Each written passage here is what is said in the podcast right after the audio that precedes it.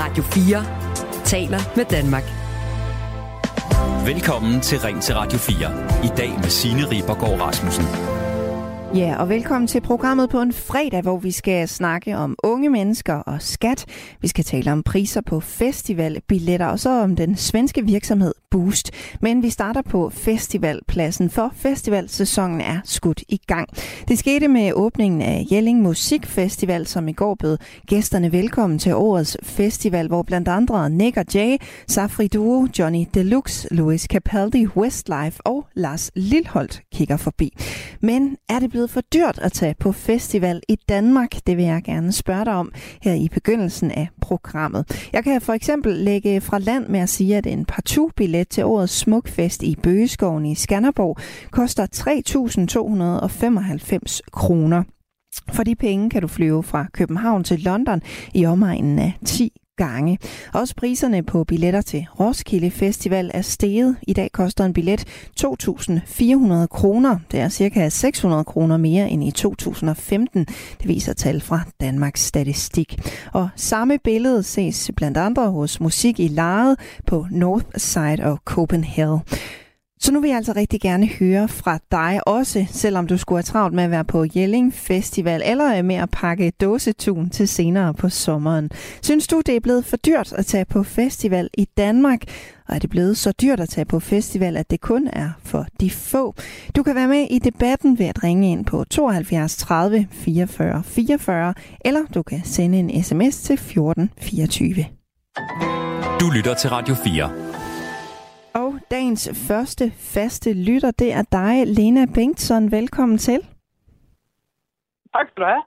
Du er 49 år og øh, bor i Aarhus. Synes du, det er øh, blevet for dyrt at tage på festival i Danmark? Hold da op. Altså, jeg ved slet ikke, at priserne er blevet så dyre. Ja, det synes jeg da. Altså, hvis man er studerende, så synes jeg, at de er meget, meget dyre for en studerende. Øhm, hvad med dig selv? Kunne du finde på at tage øh, på festival? Øh, ja, jo, det kunne jeg da godt. Men øh, det, øh, så skal jeg i hvert fald lige spare sammen. Altså, det er ikke noget... Lang tid for. Det er ikke noget, du bare sådan øh, fra den ene dag til den anden kunne øh, være med på? Ej, det har jeg penge ikke råd til. Men jeg gad da godt. Synes du, øh, synes du, det er blevet så dyrt, at, øh, at det er for de få nu? Øh, ja, det synes jeg da faktisk, selvom man sådan skal følge med på nettet eller internettet. Øh, når det er festivalerne øh, løber af staten, hvor de kan følge med på webcam og alle mulige andre ting og sager, så er det jo ikke det samme. Mm. Men hvad tror du, det skyldes, at, øh, at prisen er steget så kraftigt, som den er? Jamen altså, på den ene side, så tror jeg, det er noget med... Øh, øh, kunstnerne forlanger måske mere i, øh, i løn. Og, men så samtidig så er også det er festivalerne, som øh, sætter priserne for højt, for at de også selv kan tjene nogle penge ind på det. Synes du, det er i orden, at øh, priserne er, som de er? Nej, det synes jeg ikke. Altså det, man kunne gøre, det var i hvert fald til unge mennesker. Altså øh, nu er jeg snart 50 år, men altså dengang jeg var øh, ung, der kostede en Roskilde-billet altså 850 kroner. Det er altså også mange tusind år siden, ikke? Men altså, øh, men altså, øh, men øh, altså det, det var faktisk også dyrt for, for, øh, for mig dengang. Øh, men der sparede jeg der samtidig, men øh, det her, det, det, det er gået over gevind, det synes jeg altså, det er. Man kunne jo selv øh, lave noget med noget øh, studenterrabatter eller et eller andet, tænker jeg, for unge mennesker. For unge mennesker. Eller folk, der er handicappet eller ældre.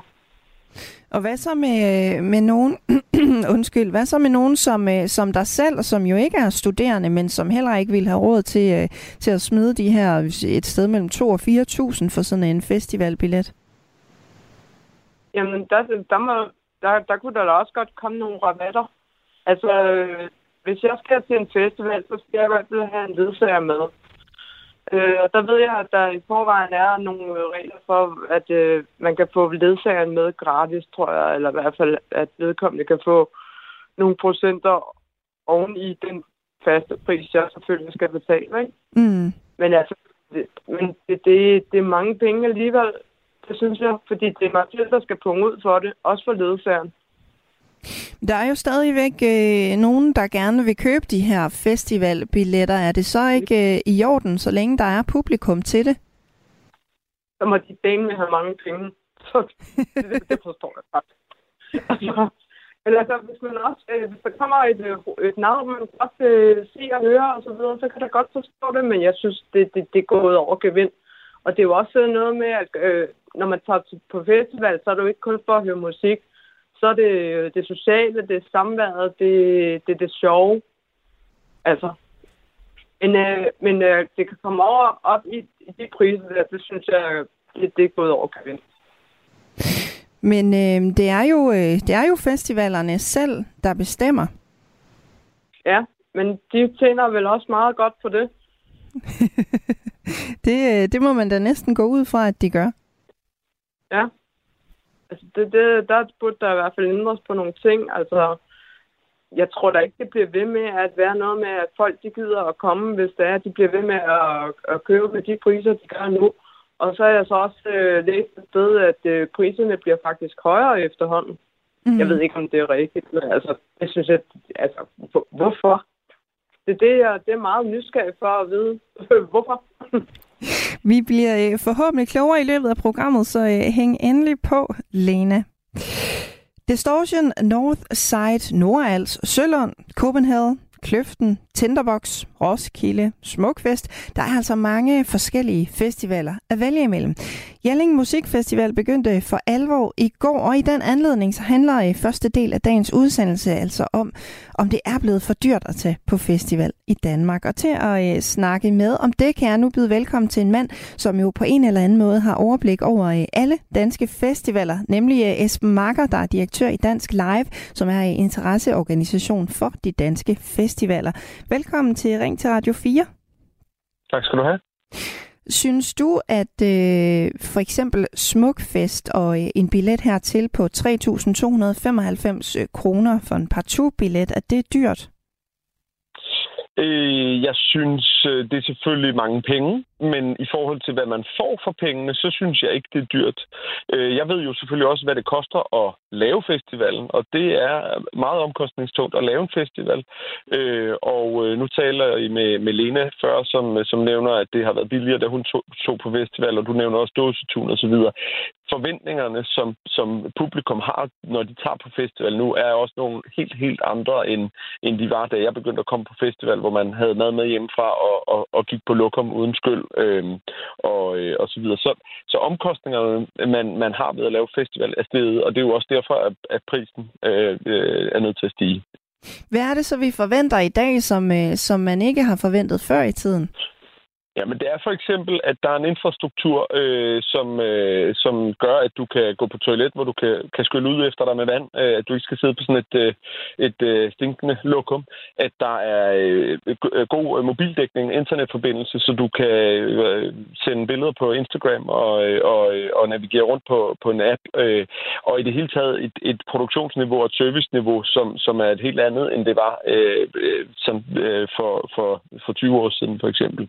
Og og så kan man sige, der er, nogle festivaler, I nævner nogen, hvor, hvor priserne er steget. Nogle af dem er jo, fordi de er gået fra at være små øh, græsrodsfestivaler til at blive store øh, begivenheder, der strækker sig over fire dage, hvor de måske var to dage til at starte med.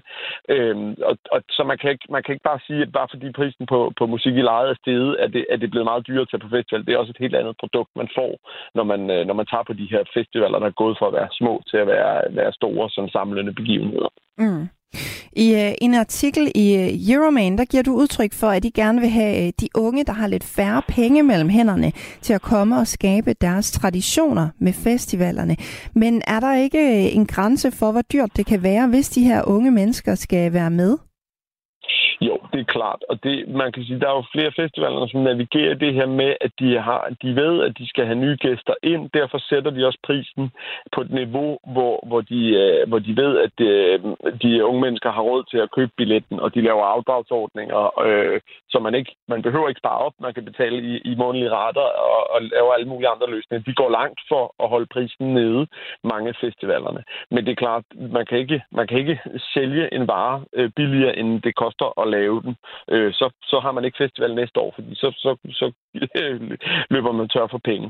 Og så kan man også sige, der er jo et væld af nye festivaler, der kommer frem på Avanak øh, i det sydfynske øhav er der Avanaks Festival. På Møn er der tre festivaler. Der er jo et væld af, af festivaler herhjemme, hvor det jo ikke er, er, er en, en dyr øh, festivalbillet, man, man skal løse, men, men man kan komme afsted for, for nogle hundrede kroner. Mm. Du siger også, at øh, festivalerne bliver holdt i et jerngreb af kunstnerne. Er det så også, øh, altså er der, er der også en del af skylden, som er kunstnernes, altså i forhold til de her øh, dyre festivalbilletter? Jeg ved, jeg tror, det er journalistens formulering af, af jerngrebet. Det tror jeg ikke er noget, jeg, jeg har sagt, men det er underordnet. Man kan sige, det er klart, festivalarrangørerne er jo i et marked, hvor de skal, hvor de skal have nogle varer på hylden, og det er artisterne. Og øh, der er de jo nødt til at følge med den udvikling, der er på deres øh, honorarforventninger. Og der har, er jo, det ved vi alle sammen, vi hører musik på streamingplatformen, vi køber ikke CD'er mere eller plade, altså det, hvis, hvis man nogensinde har købt CD'er. Men altså, pengene tjenes på live, og, og det gør jo, at øh, øh øh, for, øh, artisternes øh, forventning til honorar er, er høje, og det må man jo følge med, hvis man vil have noget, øh, der står på scenerne. Og det er jo også det, der med, med jeg siger med, at, øh, at det, man bruger penge på at producere en festival, øh, som, øh, som man, øh, man er nødt til at tage med i sin billetpris. Mm. Festivalforsker Fabian Holt, han mener, at øh, de her stigende billetpriser undergraver ideen om den mangfoldige festival. Hvad siger du til det? Altså det her med, at, øh, at det risikerer at blive en boble for, øh, for dem, der har råd? Jamen man kan sige, kigger man på en enkeltstående festival, så er det klart, at det kan, være, være, det kan blive mere ensrettet, den type gæster, man har, hvis, hvis det er en høj billetpris. Men kigger man på den samlede festivalmasse, så må vi jo også bare se, anerkende, at der kommer flere og flere gæster på festivalerne frem til år, altså i år, årene op til corona, øh, var det steget øh, øh det samlede antal øh, gæster, der kommer på festivalen. Det betyder jo også, at det er flere forskellige typer, at det er både unge, unge og gamle, der kommer på festivaler. Og noget af det, vi ser, er jo, at, at voksne mennesker ikke holder op med at gå på festival, som man måske gjorde for, for en generation siden. Så, så jeg, jeg forstår godt, hvad han mener, men, men jeg anerkender ikke helt øh, præmissen om, at det, det er et problem, fordi jeg, jeg kan jo se, at der er et vel af, af festivaler, der vokser frem, hvor alle mulige mennesker tager på festival, på alle mulige måder, som også er nye i forhold til, hvordan man, man tog på festival øh, tidligere. Der er jo øh, netop et væld af festivaler. Har det øh, noget at sige i forhold til prisen, det her med, at der kommer øh, flere festivaler på, på kalenderen i løbet af året? Altså, i teoretisk burde det jo øh, holde prisen nede, at der er et stort udbud. Øh, man kan sige, når, der så, når det så ikke øh, resulterer i prisfald øh, på billetten, så er det jo fordi, at efterspørgselen er til det. Det er klart, en, en fest, festivalen er jo uanset, hvordan den er organiseret, om den uddeler sit overskud eller en privat virksomhed, så øh, skal den jo, kan den jo også sætte prisen der, og skal sætte prisen der, hvor, hvor, hvor publikum er villige til at betale den. Så var, var prisen for høj, så vil publikum jo øh, øh, vælge ikke at købe billetten. Og, og så vil man jo skulle gøre noget andet som festivalarrangør og, og lave sin festival på en anden måde. Kan man også øh, sige, at det gør noget ved prisen, at, øh, at det her udbud måske bliver bedre? Ja, altså det er jo det, der er oplevelsen, jævnført hvad jeg siger tidligere med, at, at voksne mennesker også øh, bliver ved med at komme på festival. Dels fordi det ligger i vores kultur, at, at, at det ikke nødvendigvis kun er unge, der tager på festival, men også fordi serviceniveauet er fuldt med. Og det, og det, er, jo, det er jo klart, at hvis, hvis øh, der er efterspørgsel, øh, så skal man som, som samlet festivalmasse jo øh, øh, gerne have et udbud, der også matcher det. Og det, det er klart, altså det er jo, et, det er jo den balance, der er i det her, ikke? at, at øh, prisen skal, skal øh, ligge der, hvor folk er villige til at købe billetten, sådan, hvis man ser det fra festivalsynspunkt. Øh, Esben øh, Marker, tak fordi du var med i Ring til Radio 4. Selv tak. Og Esben Marker er altså øh, direktør i Dansk Live, en interesseorganisation for de danske festivaler. Du lytter til Radio 4. Og det vi taler om øh, netop nu, det er jo netop det her med, er festivalerne blevet for dyre? Derfor så spørger jeg dig, synes du, det er blevet for dyrt at tage på festival i Danmark? Og er det blevet så dyrt øh, at tage på festival, at det kun er for de få? Du kan være med i debatten ved at ringe ind på 72 30 44 44, eller du kan sende en sms på 14 24. Og en af dem, som har gjort det, det er Tina på 36 år fra Holbæk. Velkommen til. Tak skal du have.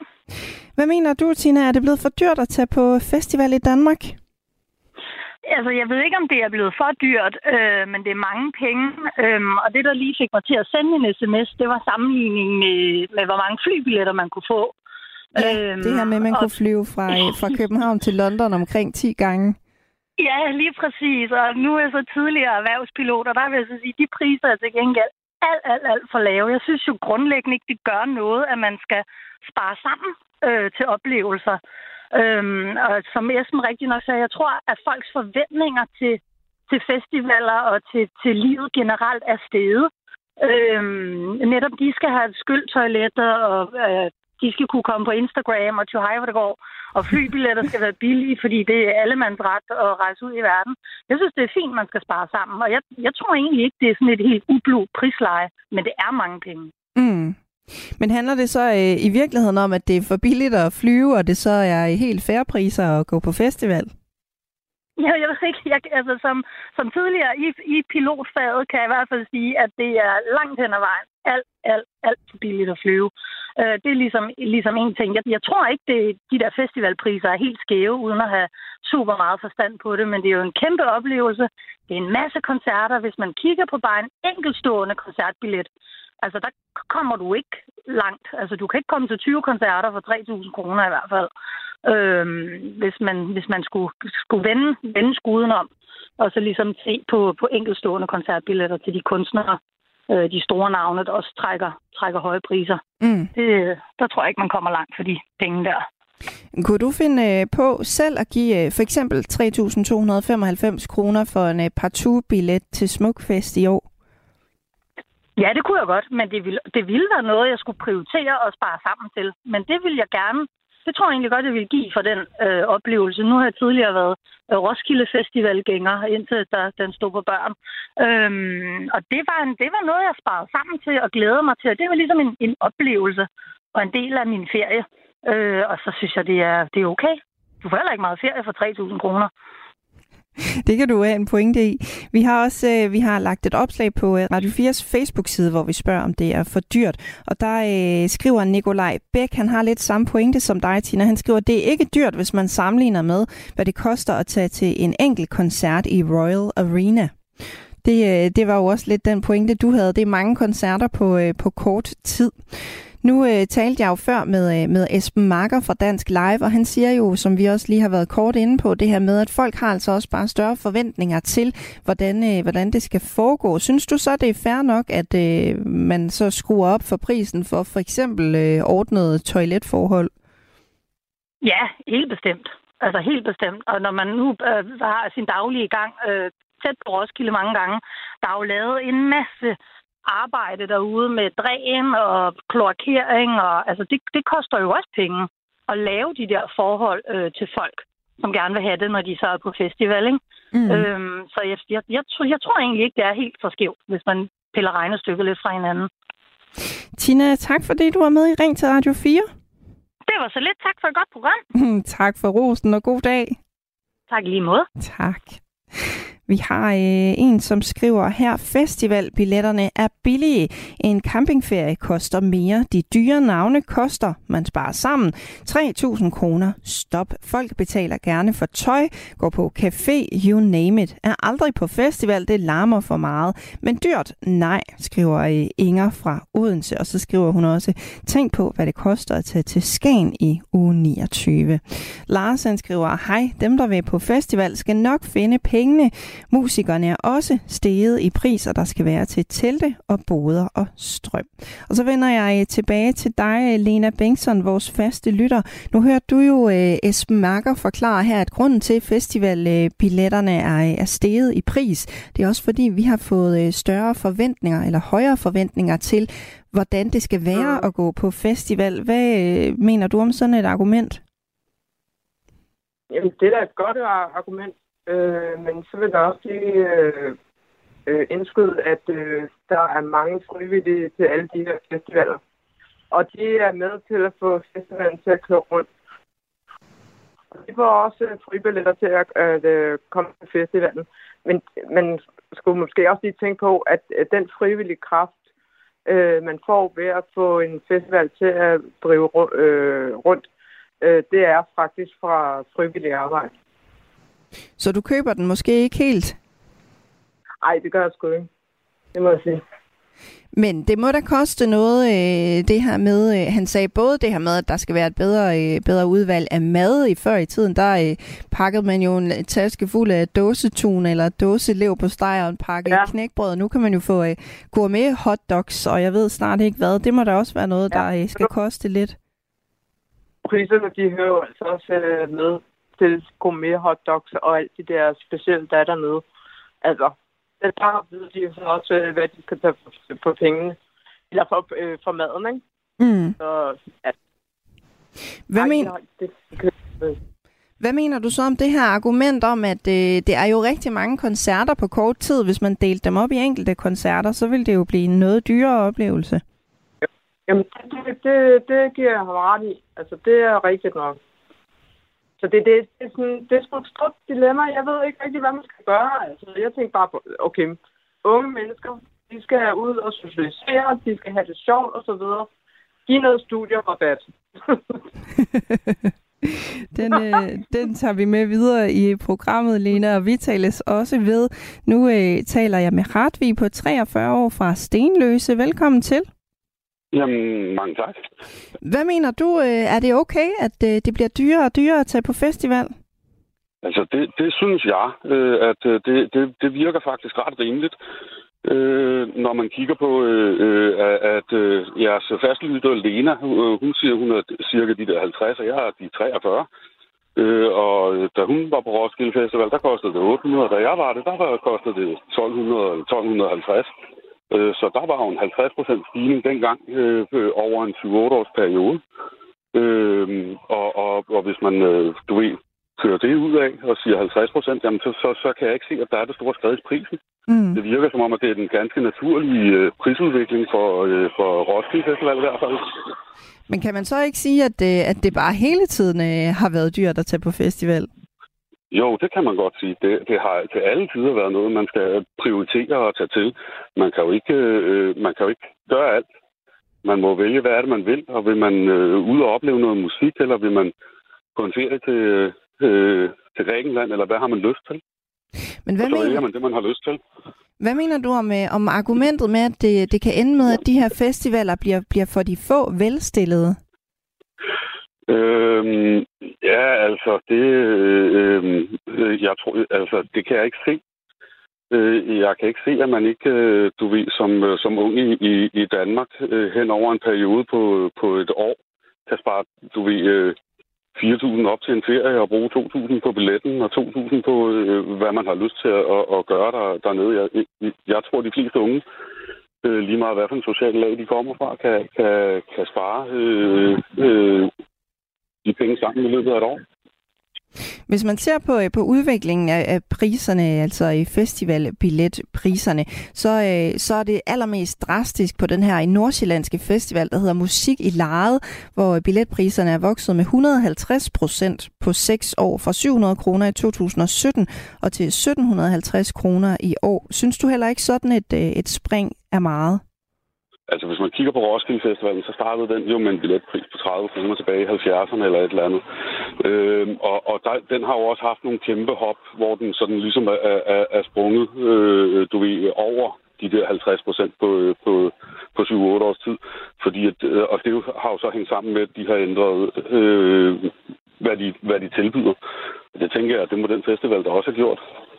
Øh, nu øh, kender jeg ikke til den, øh, så, øh, så, men jeg tænker da, at de, har da, de, de må da tilbyde noget mere, end de så gjorde til at starte med. Mm. Hartvig, øh, tak fordi du var med i Ring til Radio 4. Ja, men det var så lidt. Og det, jeg spørger om i dag, det er altså, synes du, det er blevet for dyrt at tage på festival i Danmark? Og er det blevet så dyrt, at det kun er for de få? Du kan stadigvæk nå at være med i debatten. Det kan du ved at ringe på 72 30 44 44, eller du kan sende en sms på 1424, ligesom Annette har gjort. Hun skriver, umiddelbart lyder det dyrt i og med, at det overvejende er unge mennesker, der gerne vil på festivaler. Burde man måske overveje at gøre det muligt for alle at deltage, især med henblik på unge mennesker på SU og måske måske endda samtidig har forældre, der økonomisk ikke har mulighed for at... Radio 4 taler med Danmark. Du lytter til Ring til Radio 4. I dag med Signe Ribergaard Rasmussen. Skal unge under 18 år helt fritages for at øh, betale skat? Det er noget, vi skal tale om senere i programmet. Men for nu koncentrerer vi os øh, lidt endnu om de danske festivaler og priserne på dem. For det er altså dyrt som aldrig før at tage på festival. En partout-billet til det her års Smukfest koster 3.295 kroner, mens du for en øh, Roskilde-billet slipper med 2.400 kroner. Mit spørgsmål til dig er altså, synes du det er blevet for dyrt at tage på festival i Danmark? Og er det blevet så dyrt at tage på festival, at det kun er for de få? Du kan være med i debatten. Det kan du ved at ringe ind på 72 30 44 44, eller du kan sende en sms på 1424. Og en af dem, der har ringet, det er Simon på 33 år fra København. Velkommen til. Jo, tak skal du have, Tina. Hvad mener du, Simon? Er det blevet for dyrt at gå på festival herhjemme? Ja, det synes jeg. Jeg fik et chok. Øh, min kæreste og jeg, vi skulle til at kigge på, om vi skulle på Tinderbox. Det er en festival, vi taget på for, for mange år siden, da den kom først. Jeg kiggede på den igen i år, og bare for et par billet, der blev jeg jo fuldstændig chok. Øh, det svarer jo til en ferie sydpå. Så, øh, så det blev sådan, og det er jo ikke fordi, vi ikke har penge eller købestærke, men, men når jeg begynder at veje det op mod, hvem er det så, der kommer, og så, så virkede det bare produkt. Øh, vi vil jo rigtig gerne afsted. Jeg har både været på Roskilde Festival og Tinderbox og Heartland. Og når jeg så kigger på alle af dem, jamen, de er jo egentlig sted ret voldsomt. Så jeg synes, det er dyrt. Så, så for at svare, ja, det synes jeg. Det er blevet for dyrt. Men hvad så, hvis øh, du skulle give samme pris for, øh, for en festival, som havde lige øh, akkurat dine favoritkunstnere? Vil prisen så være fair nok? Ja, det synes, det synes jeg. Jeg har gået lidt på jagt efter nogle særlige bands, jeg gerne vil høre. For eksempel Minds of 99, og så tager jeg Heartland og kigger på den og så, så bliver det sådan lidt, alt det andet, det er måske for mig lidt underordnet. Så ja, hvis der kunne være en samlet fest, hvor jeg kunne sidde og klikke af, hvad er det for nogle filetter, og hvad er det for nogle bands, jeg gerne vil høre, så vil det, så vil det måske give mening. Men når jeg skal bruge 80% af festivalen på noget, som jeg måske ikke er min favorit, øh, så synes jeg, det begynder at blive... Så kigger jeg andre veje. Så er der måske andre aktiviteter, jeg synes, der kunne være sjovere. Men mener du så egentlig, at det er fair nok, at, øh, at festivalerne sætter prisen, som de gør, og så øh, handler det bare om, øh, at dem, der skal købe billetterne, det skal så også være nogen, der er rigtig glade for den musik, der kommer? Jeg tror, det er lidt mere komplekst som sådan, fordi der er jo også et regnstykke inde bagved. Det skal jo også give noget profit, øh, afhængig af, hvad festivalen er. Så, så jeg synes, det skal harmonere lidt med, at der er noget inflation. Der er selvfølgelig nogle, nogle samfundsmæssige ting, som, som har noget indvirkning, tænker jeg på, at de priser stiger. Men det skal jo også være, det skal jo også være noget, som de fleste kan være med på. Øh, jeg husker, jeg var til Roskilde i 2012, så tror jeg, jeg gav 1800. Men det var altså med hele festivalsparken og, og fire dage. Og der var jo sindssygt mange fede bands der. Øh, nu, nu, nu kan jeg næsten ikke engang få det på en dagsbillet i dag. Og jeg tænker ikke, at inflationen har gjort så meget. Så jeg synes, øh, jeg synes det, det virker umiddelbart uden at vide det. Jeg kender jo ikke regnstykket ind bagved, men der må jo være nogle grupper og nogen, som, som, og, og nogle af de arrangører, der sidder med et stort Excel-ark, der kan svare bedre på det. Men lige umiddelbart, så virker det, det virker voldsomt. Vi hørte jo øh, lidt tidligere fra Esben Marker fra Dansk Live, som siger det her med, at en af grundene til, at billetpriserne er steget, det er fordi, vi også har fået øh, større forventninger til, øh, hvad der skal ske på festivalen, altså hvordan vi kan gå på toilet, og hvad vi gerne vil have at spise. Er det så ikke fair nok, at det også kommer til udtryk i prisen på billetterne? Det kan man jo godt sige, men, men igen, det er en kompleks sammensætning af, hvordan du laver det, det, det økonomi. Altså festivalen tager vel også penge for de, øh, dem, der kommer fra maden, og altså, der er jo mange måder, man kan sammensætte det på, øh, men den virker det som om, at, at det går lidt ud over forbrugere. Det er umiddelbart mit indtryk.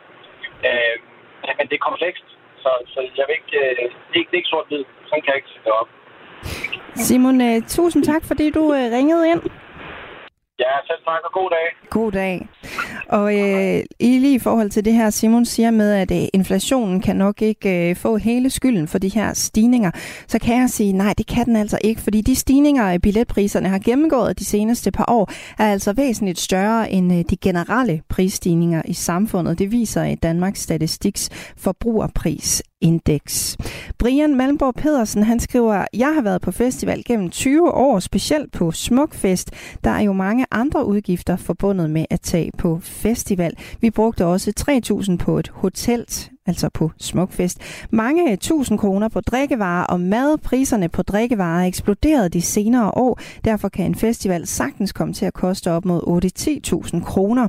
Hovedparten af mine venner stoppede for et par år siden, da vi mente, at prisen var blevet for høj. Desuden bruger Smukfest jo næsten 15.000 frivillige, som jo er forholdsvis billig arbejdskraft. Det er vel et spørgsmål om udbud og efterspørgsel i sidste ende. Og sådan en øh, billet til en eller flere af årets mange festivaler kan jo altså i øh, flere tilfælde kræve en større investering. Det viser tal fra Danmarks Statistik. Skal du for eksempel både til Roskilde Festival og til Smukfest, så kan det komme til at koste næsten 6.000 kroner. For priserne de stiger på stort set samtlige danske festivaler. Alligevel så går vi på festival som aldrig før. Esben Danielsen, direktør i øh, Kulturens Analyseinstitut. Velkommen til programmet. Tak skal du have. 3.295 kroner for en partout-billet til Smukfest. Er det dyrt? Øh, nej, det er det ikke, set fra målgruppen.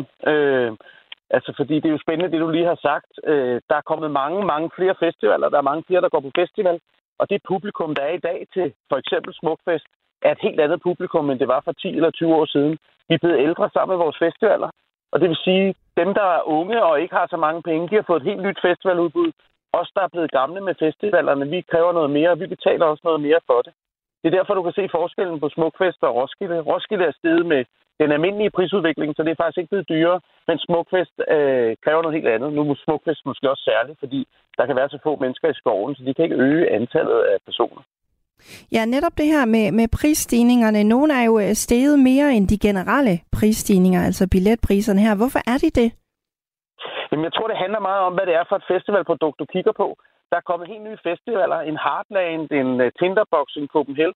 De startede helt småt, øh, var en lille bitte festival. Nu er det blevet kæmpe stort. Du betaler jo altså så for noget helt andet i dag. Og det er et meget mere voksen publikum, øh, der kommer på den, de festivaler, vi traditionelt kender der er gennemsnitsalderen rigtig mange steder steget. Undtagen for eksempel en Roskilde, der har holdt fast i gerne vil have et ung publikum, og derfor også er, har passet på prisen, tænker jeg. Øh, omvendt er der kommet nye festivaler. Tag en Avanax eller lignende, hvor det er meget billigere at komme, og, øh, og, og hvor det er en helt anden oplevelse, der også er til stede, hvor du selv er med til at lave mad, eller selv er med til at rydde op, eller øh, hvor det måske mere ligner en festivalølejr, som i gamle dage. Så det handler om, at øh, mange flere danskere går på festival, så det bliver et meget mere faciliteret udpluk, og derfor er der også kommet noget både i den dyre og i den billige udgave. Hvor langt tror du, at øh, festivalerne med de dyre billetpriser kan slippe afsted med at skrue øh, priserne op? Der må være et loft et eller andet sted.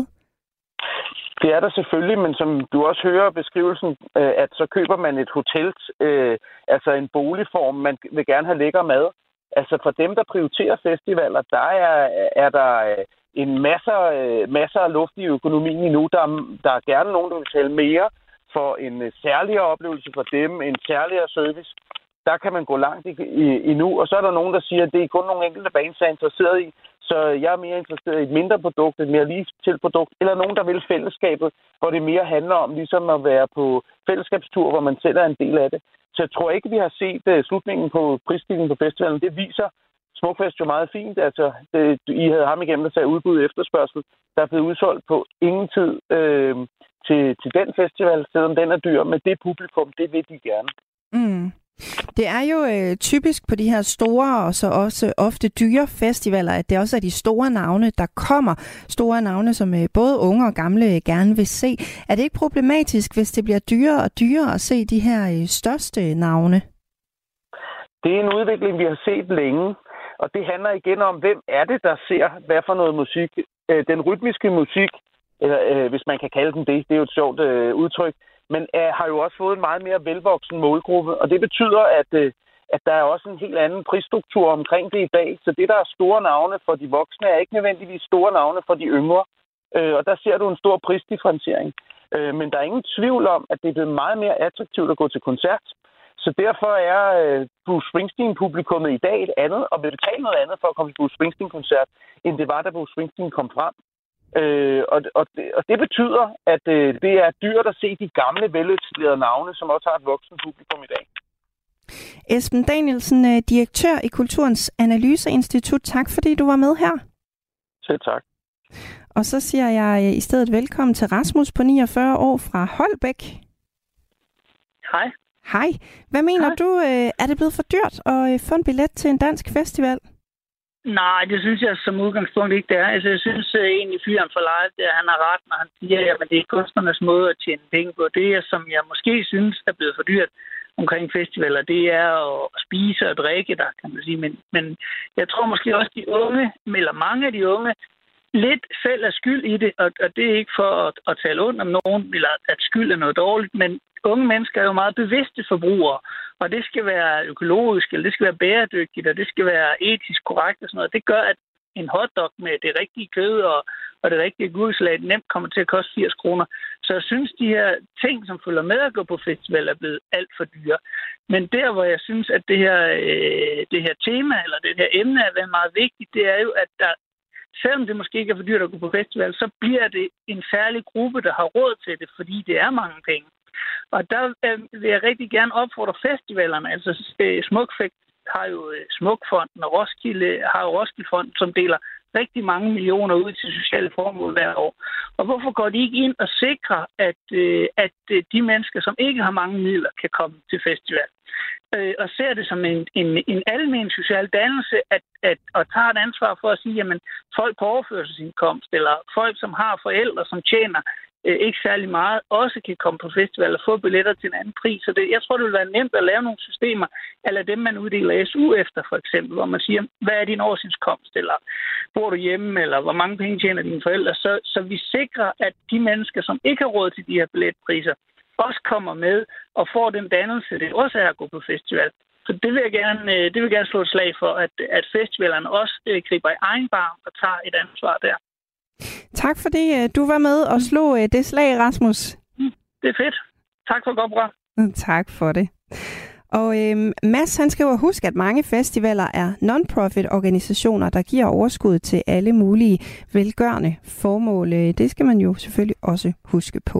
Lena Bengtsson, tak fordi du var med i Ring til Radio 4 i dag.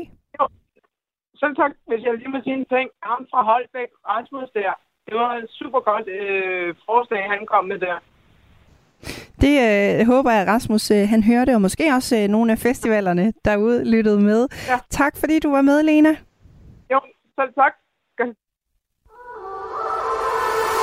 På Radio 4 får du hver dag nyt fra dansk politik. Der er altså ikke ret mange mennesker, for hvem selve stor bededag hmm. betyder noget. Vi nuancerer det politiske landskab. Man kører fuldstændig hen over den danske model. Og giver fløjene en plads i debatten. Du vil gerne have, at vi ikke skal tage ansvaret for noget, fordi vi skal sende det til folkeafstemning. Nej, jeg synes faktisk ikke, det er ikke at tage ansvar at sende ting til folkeafstemning, Jens. Overhovedet. Lyt med alle hverdage kl. 11.05. Radio 4 taler med Danmark. Den svenske virksomhed Boost, der sælger tøj online, har blokeret 42.000 kunder, fordi de har returneret for mange varer, det skriver SVT. Ifølge det svenske medie, så bliver flere end 30 procent af online-bestillingerne hos Boost sendt retur, og det er altså klimabelastende både i øh, fragt og i nyt plastik til indpakningen af tøjet. Og det er netop den belastning, Boost forsøger at begrænse nu. I hvert fald vil øh, webgiganten forsøge at komme det, den kalder for returmisbrug til livs. Men er det i orden helt at blokere kunder på grund af det her påståede returmisbrug? Det er det, vi skal tale om nu. Hos Boost er det en lille andel af den samlede kundebase, som står øh, for langt størstedelen af de her returneringer.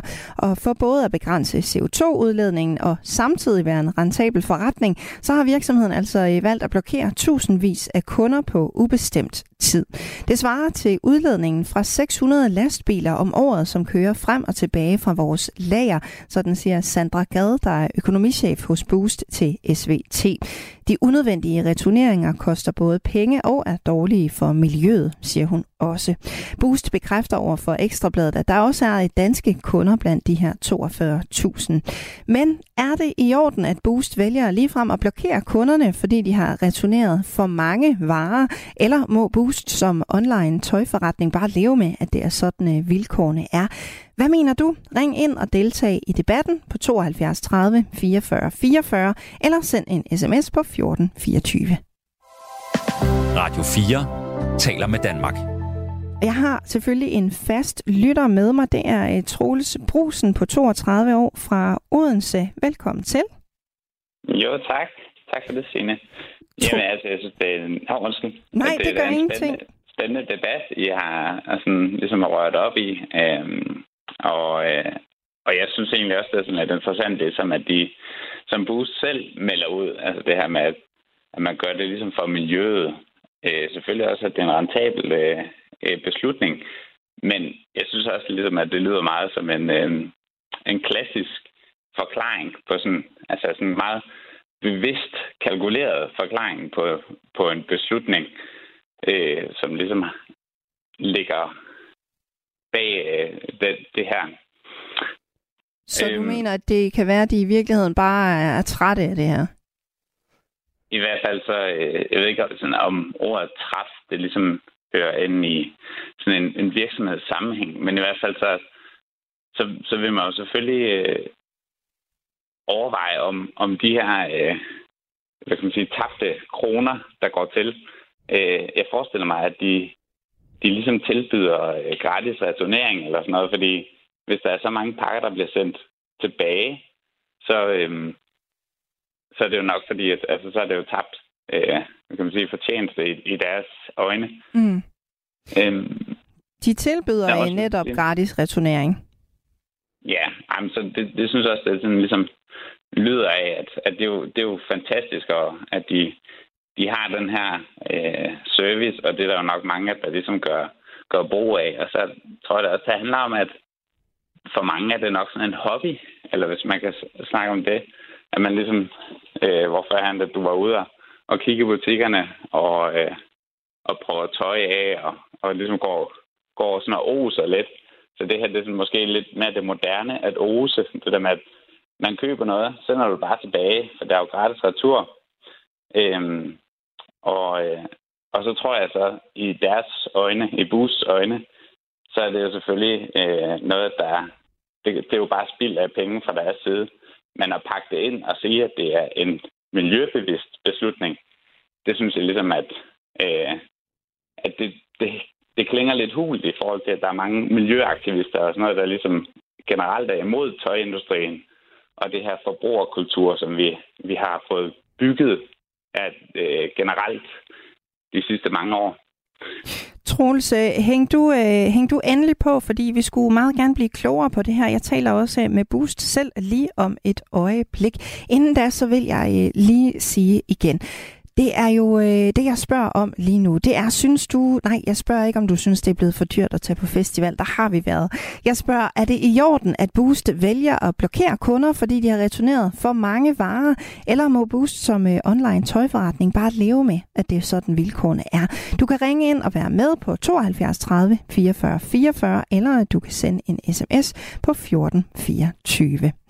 Det er altså ikke kun øh, online-shoppen Boost, der oplever, at en stor del af de varer, kunderne køber, bliver returneret igen. Det svenske medie SVT har spurgt en øh, række webshops, hvor mange returvarer de modtager. I top ligger Boost, men også både Nelly.com og kæden Gina Tricot, som alle får mellem 35 og 40 procent af de solgte varer retur. Og Boost har altså nu valgt at sætte foden ned og blokere 42.000 kunder, heriblandt flere danske, fordi de har returneret for mange varer. Ask Kirkeskov Ries, kommunikationsdirektør i Boost. Velkommen til Ring til Radio 4. Tak for det. Tak for det. Hvor mange varer er øh, for mange returnerede varer? Ja, det er svært at sige noget helt eksakt om øh, i et enkelt tilfælde, hvor mange varer. Der er for mange returnerede varer.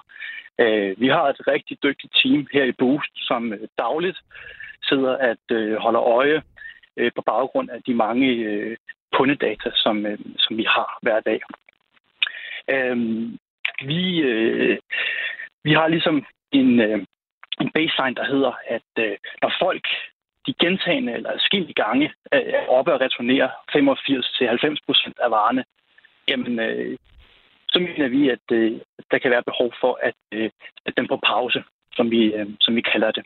Det er også værd at understrege, at øh, det er ikke sådan, at øh, hvis man bliver blokeret eller sat på pause, øh, så betyder det, at man aldrig kan komme tilbage og handle på boost.com. Hvor, øh, hvor lang tid er man så sat på pause? Ja, og det er der heller ikke nogen, øh, noget eksakt svar på, hvor lang tid det er. Øh, vores øh, dygtige team, de, øh, de går ofte i dialog med, med de kunder, som øh, vender tilbage til os, øh, og, øh, og vil gerne have en forklaring på, jamen, øh, hvorfor er de blevet ramt af vores øh, såkaldte fair use-politik. Øh, og der går vi ind i en, øh, konstruktiv dialog med kunderne, og ofte er de heller ikke øh, bevidste om, at de har nået en øh, returprocent, som, øh, som vi mener er, er uansvarlig, både i forhold til øvrige kunder, som så ikke kan få fat på alle de gode produkter, som, øh, som de så har klikket hjem. Øhm, så, så det, er en, det er en individuel vurdering, der, der ligger til grund for, hvor, hvor længe man skal være øh, blokeret. Hvor mange, hvor mange procent af varerne bliver sendt retur fra dem, der sender mest tilbage? Ja, og, øh, og det er også et godt spørgsmål, fordi det giver også et perspektiv på, hvor vi er henne på, på skalaen, før at man også bliver ramt af den her øh, fair use-politik. Øh, man skal altså op og ramme 85-90 procent af varerne. Vi ser også øh, eksempler, hvor at man returnerer helt op mod 95 procent af alt det, man har købt hos os. Og det er jo klart, som der også tidligere er blevet sagt, øh, så har det en påvirkning på, på klima, der er også en påvirkning i forhold til vores øh, øvrige kunder, som, øh, som har et mere almindeligt købsmønster og, og er glade for vores øh, fri fragt og øh, gratis retur. Og den, øh, den fordel ønsker vi ikke, at, øh, at nogen så øh, udnytter. Dem, som, øh, som køber øh, de her varer og så sender størstedelen tilbage og gør det gentagende gange, er der også tale om, at det er meget store mængder tøj, de køber, eller er det forskelligt? Det er forskelligt. Øh, men, men det er klart, at øh, man køber meget store mængder tøj hjem øh, og returnerer det hele, jamen så er både klimapåvirkning og påvirkning på vores øvrige øh, knap 3 millioner kunder, øh, og ikke mindst vores omkostninger til, til logistik, altså levering øh, hjem til, til familierne, øh, meget højere. Øh, så, så det er klart, det har en, det har en øh, effekt. Hvis de køber meget, de her kunder, som bliver blokeret, øh, så mister I vel en indtægt. Er det ikke rigtigt forstået? Det er klart, at vi lever jo af at øh, have en let og lige til øh, levering og, øh, og en, en smidig øh, proces, når man handler hos os. Så det er også vigtigt, at I kan understrege, at det er en meget begrænset gruppe af en samlet øh, kundebase på, på 3 millioner, som, øh, som bliver omfattet af den her politik. Øh, vi håndterer omkring 7 millioner ordre på tværs af 14 markeder hvert år. Så jo, men i virkeligheden er det også værd at gå tilbage til, at vi talte tidligere om, at det både er et kundehensyn til de øvrige, der handler hos os, og et klimahensyn. Der er også et hensyn til vores, vores bundlinje simpelthen som virksomhed. Det er faktisk en god forretning øh, vores fair use-politik. Øh, det, øh, det betyder meget for, øh, hvor mange penge vi, øh, vi har på bunden, øh, når, øh, når regnskaberne bliver gjort op øh, kvartalsvist. Hvad indeholder den her fair use-politik helt øh, konkret? Ja, altså helt konkret, så er det en, en politik, som jo øh, også er et svar på, at vi øh, ser stigende øh, tendens til, at folk de handler online. Øh, der er flere analyser, der peger på, at vi frem mod 2030 vil se, at øh, handlen online oversiger simpelthen handlen i de fysiske butikker. Og derfor så er det her øh, et udtryk for, at øh, vi går ind og tager et ansvar. Øh, og det er simpelthen enormt vigtigt for, for alle, der er e-handlere, folk som har en, en butik online, at, at arbejde dedikeret med at reducere antallet af returer. Øh, og det er så både af hensyn til forretningsbundlinje, men også bæredygtighed. Og nu er de her 42.000 kunder så blevet blokeret eller sat på pause. Har de fået en advarsel først, eller oplever de bare, at, at nu kan de ikke gå ind og lægge en ordre på Boost? De, de vil ikke, hvis de bliver omfattet af fair use, kunne handle hos os Øh, aktuelt. Og, øh, og så er det så, at det, det overgår til øh, vores dygtige team, som, øh, som sidder at øh, håndtere øh, de dialoger, øh, der kommer ud af, at, øh, at folk de, øh, bliver oplyst om, at de nu øh, har ramt nogle grænser for, øh, hvad vi øh, forstår som øh, ja, øh, uhensigtsmæssigt øh, købsmønster. Så de får alle sammen besked om, øh, at de er blevet blokeret, og hvorfor de er det? Det vil de få, øh, når de forhen, for, forsøger at, at lægge en ny ordre, ja. Hos os. Kunne I ikke have noget med at kommunikere ud til de her folk, i hvert fald som en start, at de gerne måtte begrænse deres returneringer? Jo, jeg forstår spørgsmålet, øh, men øh, det er et øh, meget ressourcetungt øh, arbejde, mm. at det rækker ud til 42.000 kunder.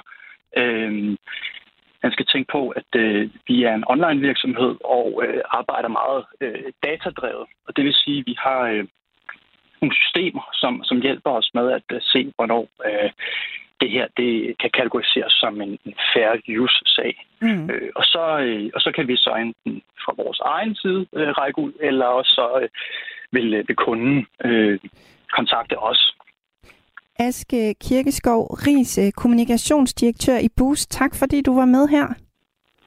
Tak for, at jeg måtte være med. Naturligvis. Ha' en god dag. Der er en, som skriver, fedt, at de blokerer disse håbløse kunder. Radio 4 taler med Danmark. Velkommen til Ring til Radio 4. I dag med Signe Ribergaard Rasmussen. Hvor vi lige nu taler om øh, online virksomheder, der blokerer kunder. Den svenske virksomhed Boost, der sælger tøj online, har nemlig blokeret 42.000 kunder, fordi de har returneret for mange varer. Ifølge SVT bliver flere end 30 procent af online-bestillingerne hos Boost sendt retur, og det er klimabelastende, både i ny fragt og også i øh, ny plast til indpakningen. Og nu har Boost altså blokeret kunderne for at komme det, de kalder for returmisbrug til livs. Og der er altså også øh, danske kunder blandt de her 42.000. Men er det i orden, at Boost vælger ligefrem at blokere kunderne, fordi de har returneret for mange varer? Eller må Boost som online tøjforretning bare leve med, at det er sådan øh, vilkårene er? Du kan stadigvæk sagtens nå at være med i debatten. Du kan sende en sms på 1424, men du kan også ringe ind til mig, og det kunne jeg så godt tænke mig, at du gjorde, for jeg vil så gerne tale med jer derude. Det giver altså øh, lidt noget andet at få lov at tale med et rigtigt menneske med en rigtig stemme. Så ring rigtig gerne, øh, rigtig gerne ind til mig på 72 30 44 44, så tager vi en snak om, om det er i orden, at Boost vælger at blokere deres kunder, fordi de returnerer for mange varer. Du lytter til Radio 4. Der er også kommet nogle rigtig fine sms'er, som jeg også er glad for. Annette, hun skriver, at det er helt bestemt i orden at blokere for kunder, der alt for ofte returnerer varer købt over nettet. Spil af andres tid og unødvendig belastning af klimaet. Disse mennesker burde gå ud i byen og prøve deres tøj og lignende, før de køber. Således støtter de også vores danske forretninger og bidrager til at holde liv i bymidten i vores købsteder i landet. Men forestiller Boost sig egentlig, at folk skal beholde det tøj, der ikke passer? Sådan spørger journalist og blogger Katja Moikær, og du er med mig nu. Velkommen til. Tak skal du have. Først og fremmest, mener du, det er i orden, at Boost har blokeret de her 42.000 kunder? Øhm, Altså, det må Boost gøre, som de selv vil. Men jeg tænker, at øh, man kan jo også se det som et symptom på, hvad der egentlig er galt med modbranchen. Og hvis Bus kunder returnerer sådan omkring halvdelen af, af de produkter, de har haft lov at prøve i ro og mag derhjemme, øh, så er det måske produkterne, der er noget galt med, og ikke kunderne. Hvorfor øh, skulle der være noget galt med produkterne? Det kan jo også være, at man bare har købt øh, i en forkert størrelse, for eksempel. Det tænker jeg også. Og så skal man vel have lov at returnere det. Der er vel ikke noget som helst bæredygtigt i at beholde et produkt, som er en forkert størrelse. Øhm, det gør jeg selv. Jeg køber rigtig meget online, fordi at øh, jeg bruger, jeg vil også gerne købe, øh, jeg synes, det er en rigtig god pointe, det der med at skulle holde liv i, i, øh, i butikkerne, men øh, jeg, bruger en, jeg bruger tøjstørrelser, som man ikke kan købe i butikkerne. Øh, jeg er høj og stor og har kæmpe store fødder, så jeg køber alt mit tøj online mere eller mindre. Øhm, og så er man jo nødt til at, at, ligesom at tage prøverummet med hjem på den her måde, og, øh, og, og hvis det er en forkert størrelse, så skal det jo tilbage. Øhm, så giver det jo ikke mening at beholde det derhjemme, bare fordi Boost de ikke gider have det tilbage igen. Køber du øh, selv tøj på Boost? Øh, det har jeg gjort meget, men jeg er faktisk begyndt at købe mindre og mindre, fordi at øh, nu siger, øh, nu, nu hørte jeg Boost selv sige, at de er en datadrevet webshop. Og så synes jeg måske, at de skal kigge på, at de data, de giver deres kunder, faktisk er helt håbløse at arbejde med. Øhm, og det kunne muligvis også reducere andelen af retur, de får. Altså hvis de nu giver deres kunder nogle størrelsesguides at arbejde med, øh, nogle produktfotos, som man kan bruge til noget, det er faktisk en, en, en ret håbløs webshop at arbejde med på den måde. Øh, man får ikke nogen oplysninger om størrelser, eller pasform, eller, eller billeder, eller størrelsesguide, som er en kvalitet, som andre webshops arbejder med. Så der tror jeg, at Boost kunne gøre ret meget selv for at give kunderne nogle bedre data at arbejde med. Så du mener, at, øh, at man kunne løse det her på en bedre måde fra Boosts side? Altså, hvis, nu, nu antager jeg jo, at de gerne vil have kunder, og hvis de gerne vil give deres kunder en god oplevelse, og gerne rent faktisk vil have, at deres kunder ender ud med et produkt, de er glade og tilfredse med, så kunne de gøre rigtig meget i købsprocessen for at hjælpe deres kunder med nogle bedre data at træffe et, et køb ud fra. Fordi de data, man får inde på webshoppen, er virkelig dårlige. Altså, det bliver bare nødt til at sige, at man får ikke ret meget hjælp i købsprocessen, når man skal finde ud af, kan jeg passe det her stykke tøj, vil det sidde godt og pænt på mig, så får man ikke nogen som helst hjælp. Så er man nødt til rent faktisk at bestille ret mange produkter hjem og prøve dem på, fordi man har ikke en kindermands chance for at finde ud af, om det her det vil sidde nogenlunde ordentligt. Ifølge Boost, som jeg jo talte med her øh, før nyhederne selv, så er det jo kun dem, øh, som returnerer i altså nærmest op mod 100% af tøjet, som gør det gentagende gange. Er det øh, i virkeligheden så, så stort et problem? Jeg tænker, det, det altså modebranchen som helhed har jo tydeligvis et problem, fordi der er jo, altså, han talte også om klimahensyn, ikke? Og, og det synes jeg klinger ret hulst, fordi øh, hvis vi antager vel, at klima... Jeg har i hvert fald læst andre steder, man ved det ikke helt, men, men, øh, men, øh, men modebranchen står for omkring 10 procent af verdens samlede øh, klimaaftryk. Og den skal du ikke bilde mig ind, at den stammer fra GLS-leveringer. Vel? Det stammer et andet sted fra. Det stammer fra tøjspil, overproduktion og produktion af tøjet. Så man kan jo godt overveje, om modebranchen producerer det rigtige tøj. Mm. Om folk rent faktisk køber det tøj, de har brug for, når man kan se, hvor mange returvarer, der kommer retur. Ikke? Mm. Så er der måske noget galt et andet sted. Men er det ikke også øh, en mulighed, at folk for eksempel øh, bestiller øh, tre størrelser af 12 ting, og så er de jo nødt til at sende noget tilbage? Jo, men det gør jeg da også selv. Fordi hvordan fanden skal man ellers vide, at man kan passe det? Det er, jo, det er jo det, man gør, når man sælger mode online. Det er jo netop at flytte prøverummet hjem til folk selv. Og hvis du prøver tøj i et prøverum, så er du også nødt til at prøve tre størrelser på først, for at vide, hvad for en, der sidder pænt. Så hvis du sælger mode online, så er det jo, så er det jo ligesom præmissen. Mm. Er der forskel på, at, øh, at for eksempel Boost, som vi jo taler om nu, øh, udelukker kunder på grund af for mange returneringer, og så øh, at for eksempel den online shop, der hedder Asos, også har indført, indført blokeringer af de her øh, såkaldte seriebyttere. Det gjorde de i 2019. Øhm, jeg vil sige, jeg, jeg, jeg, jeg, er ikke, jeg er aldrig selv blevet blokeret, øh, det hvilket også egentlig har undret mig nogle gange, at jeg aldrig selv har været med i nogle af de der omgange, fordi jeg selv bytter ret meget. Øh, nej, jeg, jeg, jeg ved ikke, jeg kender ikke detaljerne i det, så jeg ved ikke, om det er det samme egentlig.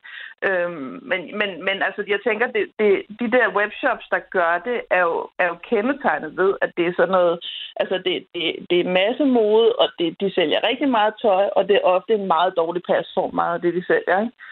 Øh, og meget billigt noget af det. Så, så det kunne måske også hænge sammen med det produkt, de sælger, simpelthen ikke er godt nok. Katja Moikær, journalist og blogger. Tak fordi du var med i Ring til Radio 4. Tak fordi jeg måtte være med. Naturligvis. Ja.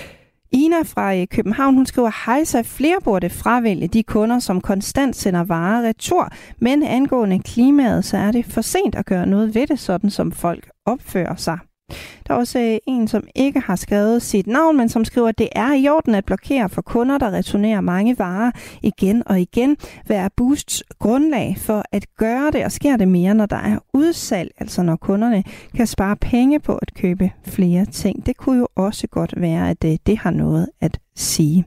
Troels Brusen, vores faste lytter, nu har du jo øh, både hørt Katja Moikær her, som, øh, som mener, at øh, det kunne Boost altså gøre bedre, og så har jeg jo også talt med Boost selv. Hvad tænker du om de her to sider af sagen? Nu skal jeg lige åbne for øh, den rigtige. Sådan der, Troels. Så fik ja, jeg også lige gjort, så vi kan høre, hvad du siger. Yes, nej, jeg vil i hvert fald bare sige, at først og fremmest så var jeg ret positivt overrasket over at høre fra Boost selv, at det ikke kun var klimaet, at de ligesom pakkede den her beslutning ind i øh, at det ligesom også handler om deres bundlinje, fordi det er jo, jamen altså, det må jo være det, der ligesom driver det. Fordi hvis ikke at de tjener penge på det, så kan de ligesom ikke bruge kunden, hvis, der ligesom, hvis de øh, giver minus, fordi de returnerer så meget, så de har så mange udlæg i forhold til transporten og sådan noget. Men jeg vil så sige, det som Katja hun kommer ind på, hvilket også er fantastisk at høre, at jeg synes, hun har så mange gode pointer øh, med, at nu foregår det jo over nettet, og derfor så skal folk jo have mulighed for at kunne prøve øh, deres produkter, og det kunne jo også være, at det er fordi, at man står med et produkt, som ikke rigtig lever op til de billeder, man har set på nettet, eller hvad det nu kunne være. Mm. Øh, så jeg synes faktisk, at der var nogle rigtig gode pointer i det. Øh, altså, jeg tror, det det også handler om, det er at vi skal også finde en eller anden øh, god skik i øh, forbrugerkulturen øh, her. Ligesom at man vil jo gerne have en god oplevelse, når du ender og handle ved en butik. Ligeså vel, så skal der også være øh, øh, man kan sige, jamen, altså en god skik fra, fra kunderne. Altså, hvis der er nogen, der bare øh, bestiller hjem for at sende det tilbage, øh, bare lige for at prøve det på, eller hvad man nu kunne forestille sig. Altså, jeg synes, det giver god mening, øh, at, at man lige skal finde en balance i det. Øh, det, det er jo forholdsvis nyt nethandel, hvis man kigger på den store perspektiv. Mm. Troels Brusen, tak fordi du var med i uh, Ring til Radio 4 i dag. Jo, tak og godt, godt program. Det var dejligt. Mm, tak, det var en fornøjelse at have dig med. Daniel, han skriver, selvfølgelig er det i orden at udelukke kunder. De kunder lyder mest som snyldere. Hvis de returnerer op mod øh, 60-95 procent, så må ikke det skyldes, at man bestiller nyt tøj, lader mærket sidde, bruger det og så returnerer det. Det er blot min påstand, men det kunne godt lyde sådan. Pernille skriver, der hvor jeg køber tøj, har de en størrelsesguide til hvert stykke tøj. Jeg har aldrig returneret et stykke tøj tøj. Så måske en bedre guide ville hjælpe. Det var også det, Katja Moikær var inde på. Pernille skriver fortsat, jeg kan forstå, at de er trætte af, at folk returnerer så meget, men ja, så lav en bedre guide. Venlig hilsen, Pernille. Peter Sommer brød sig i mange år hverken om at synge eller optræde. Jeg synes bare, jeg har spildt så mange publikums øh, tid med at stå der og træde sig selv over tæerne og ryge smøger. Og... I det sidste måltid på Radio 4 er Peter Sommer død i en time. Jeg har jo bare lavet de der sange, og et par stykker af dem er blevet et hit, ikke? Lyt til det sidste måltid i Radio 4's app, eller der, hvor du lytter til podcast. Skal lige vende mig til tanken om, at det er det sidste måltid, ikke? Radio 4 taler med Danmark. Og nu skal vi tale om øh, det, som nogen betaler med glæde og andre med en tårer i øjenkrogen, nemlig skat. For det er jo ikke kun os voksne, der skal give en bid af vores indkomst til fælleskassen. Nej, det skal de unge under 18, der har et fritidsjob også. Men bør de unge under 18 år egentlig være fritaget for at betale skat? Sådan lyder forslaget i et debatindlæg i Jyllandsposten. Det er medlem af forretningsudvalget i SF Ungdom, Lukas, Lukas Sundkuft, der står bag indlægget. Unge under 18 år skal fritages for skat, og ingen skal tvinges til at betale til noget, de ikke kan få indflydelse på, som det lyder. I dag skal unge, oh, det er svært at sige. I dag skal unge under 18 år i Danmark ikke betale skat af de 38.400 kroner, som de tjener. Det beløb, det hedder også personfradraget, det bliver hævet til 48.000 kroner, ligesom det er for voksne. Det er aftalepartierne bag den nye finanslov blevet enige om. De unge skal dog under alle omstændigheder betale 8% i arbejdsmarkedsbidrag af lønnen. Argumentet i øh, debatindlægget det er, at når man ikke vil pille ved valgretsalderen, som jo ligger på 18 år i dag, så er det ikke retfærdigt, at de unge betaler skat. Når de ikke har stemmeret, siger vi fra samfundets side, at de ikke er voksne nok til at have indflydelse. Samtidig siger vi til dem, at de er voksne nok til at betale for os andre, lyder det i indlægget. Hvis man skal kigge på, hvor meget de unge betaler i skat, så skal man kigge på det, der hedder kommune- og bundskatten, hvor øh, personfradraget det gør sig gældende. Tal, som Danmarks Statistik har trukket for os på Radio 4, viser, at øh, de danske unge under 18 år i 2021 betalte 217 millioner kroner ud af de samlede 449 milliarder kroner i kommune- og bundskat, og det svarer til 0,05 procent af provenyet fra de her skatter. Ugens sidste spørgsmål til dig i Ring til Radio 4, det er, skal unge under 18 år fritages fra at betale skat i Danmark, når de ikke har indflydelse på, hvordan skattepengene skal bruges? Eller er det vigtigt at lære, at man skal bidrage til samfundet, når man kan? Ring ind og vær med i debatten på 72 30 44 44. Du kan også sende en sms på 1424, men jeg kunne godt tænke mig, at du ringede. Du lytter til Radio 4. Og vores faste lytter, Mads Thomsen på 22 år fra øh, Odense, som er elektriker, er med os nu. Velkommen til, Mads. Jo, tak. Hvad mener du, øh, skal de unge under 18 år fritages for skat? Det synes jeg generelt ikke, det er nogen særlig god dag. Hvorfor ikke det? Jeg synes, det er... Jeg synes ikke, det gør noget, at man betaler til skat, man lærer, at man kan, kan bidrage til fællesskabet i en ung alder. Det der med, at man først bliver fritaget, så skal man ind og betale bagefter jeg køber ikke rigtig helt den der præmis om, at der er man, bare fordi man ikke har stemmeret som 16-årig, at man så ikke skal, skal betale skat. Altså, man kan begynde at få et ungdomsarbejde, når man er 13. Skal vi så øh, sænke valgretten til, når man er 13? Altså, det, jeg synes ikke rigtig helt, det hænger sammen. Men giver det ikke mening det her med, at øh, når man kan stemme, så kan man derigennem også få indflydelse på, hvad ens skattepenge skal gå til? Jo, men det kan du også. Jamen det, jo, det kan du godt på den måde. Men du har også ungdomsudvalg og sådan nogle ting der, og mange af de der altså unge mennesker, de tager jo også de får jo også offentlige ydelser i form af ungdomsprogrammer og ungdomsklubber og sådan nogle ting der. Og der har de også indflydelse i, hvilke af de donerede penge fra, fra offentlige kasser, de bliver brugt til. Så de har da ikke totalt, ja, de har da ikke mistet alt indflydelse over de penge, som de selv betaler, hvis der man sætter det op på den måde. Det er jo en, øh, en ret lille andel af den samlede skat, der stammer fra de her unge mennesker, altså cirka 0,05 procent. Vil det gøre så stor en forskel, hvis man sløjfede den? Nej, det vil det nok ikke, men 217 millioner, det er da også penge. Det er da mere, end jeg går og tjener i hvert fald. Så jeg synes også, at det er også noget, der indgår i det, og, og de, de penge, de er da også afsat i et eller andet form for budget. Altså, mm. det, det er de der. Og det er da også penge, der skal skæres et eller andet sted, hvis der man, man taber det som en indtægt. Så er det da også med penge, man skal finde et andet sted, eller man skal vælge, om man ikke vil bruge dem. Og det kan da så passende at gå til, at det er det ungdomsklubber og ungdomstilbud og renovationer og skoler og sådan nogle ting, som der, der så ikke får de penge. Og det er der allerede områder, som der er sådan rimelig udsat i forvejen. Mads, øh, hæng endelig på, fordi vi skal tale meget mere om, øh, om skat lige om, øh, ja, det skal vi jo sådan set resten af tiden. Nu skal jeg tale med dig om skat, Esben på 52 år fra Langeland. Velkommen til. Ja, hej.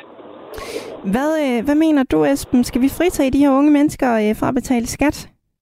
Det synes jeg helt bestemt, vi skal, fordi at de der 200 millioner, det er ikke, det er ikke øh, andet end røv og kraft. Øh, de penge dem kan de meget bedre bruge til at pege på deres egentlige interesser i samfundet. Øh, det vil sige, at altså, de, de ting, som de gerne vil have, er de med til at understøtte ved at være mere betalingskraftige. Det tror jeg er en bedre idé, end at, end at tage pengene i skat. Øh, på den måde, så kommer de jo også ind i et skattepligtigt system igen, så det, det, det kan være øh, hip som hap. Øh, det, er ikke det er ikke en ret stor del af vores arbejdsstyrke, øh, de unge under 18, men de er der. Jeg synes, det skal man have initiativ til at gå på arbejde. Det skal belønnes ved, at man simpelthen giver dem alle pengene. Men er det ikke nogen penge, vi kommer til at mangle et sted? Nej, fordi de jo øh, bliver refusioneret i den, på den måde, at de går, går ind i et, i et forbrug, et samlet forbrug igen.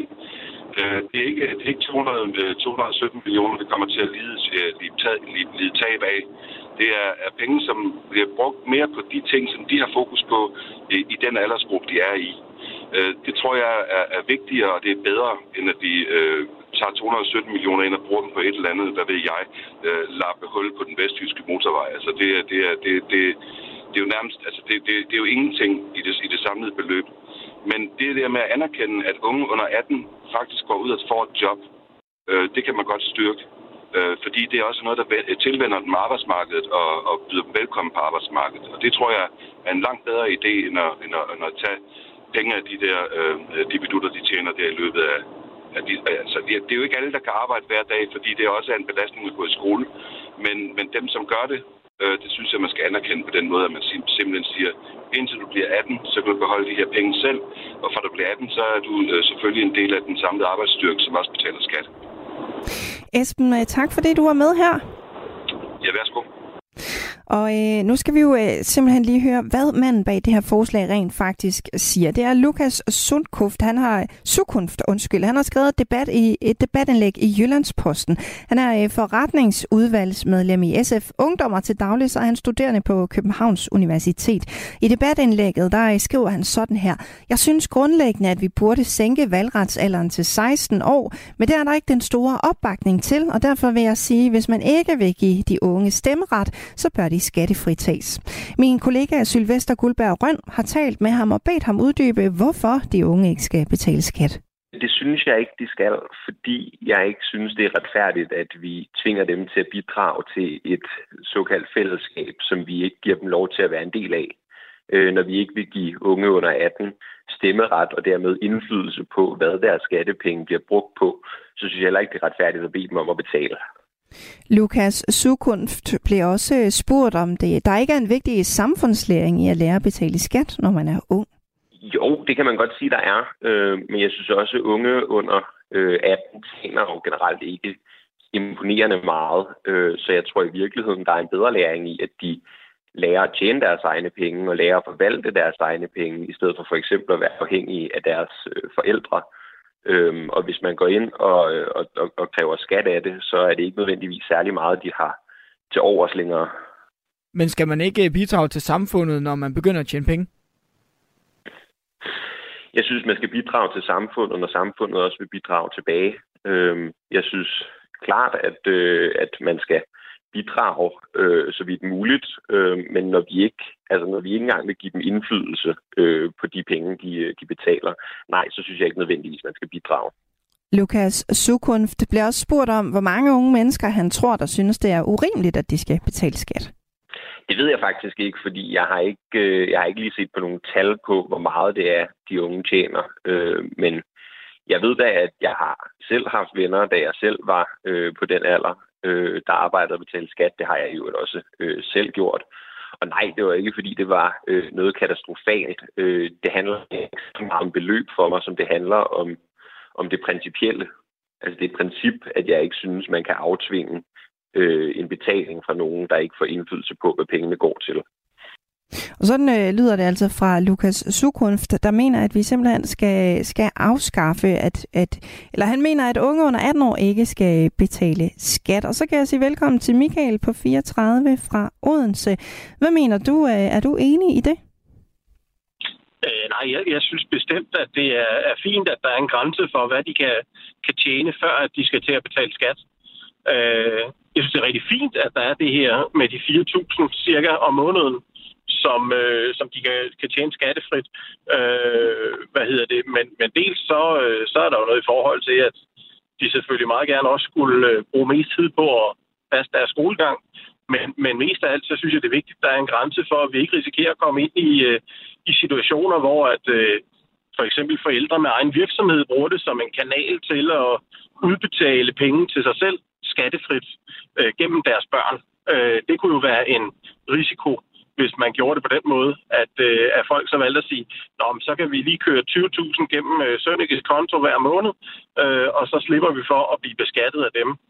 Øh, det, det synes jeg for eksempel ikke vil være en, en, en særlig god dør at åbne, og det kan man jo ikke rigtig kontrollere.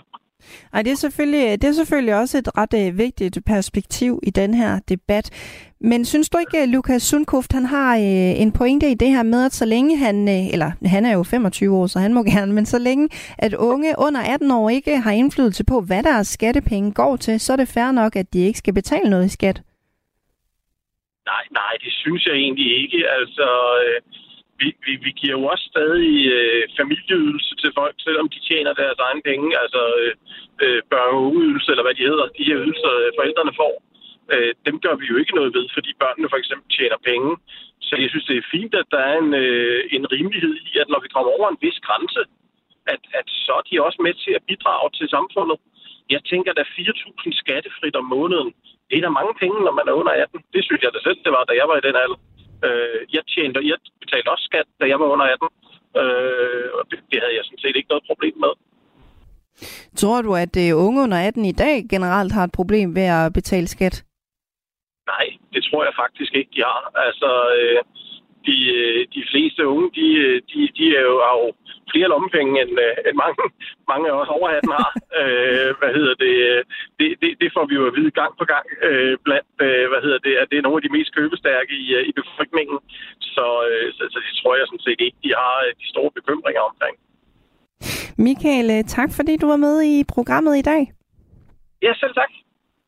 Og det jeg spørger om i dag, det er altså, skal unge under 18 år fritages fra at betale skat i Danmark, nu hvor de ikke har indflydelse på, hvordan de her skattepenge skal bruges, eller er det vigtigt, at øh, de lærer, at man skal bidrage til samfundet, når man kan?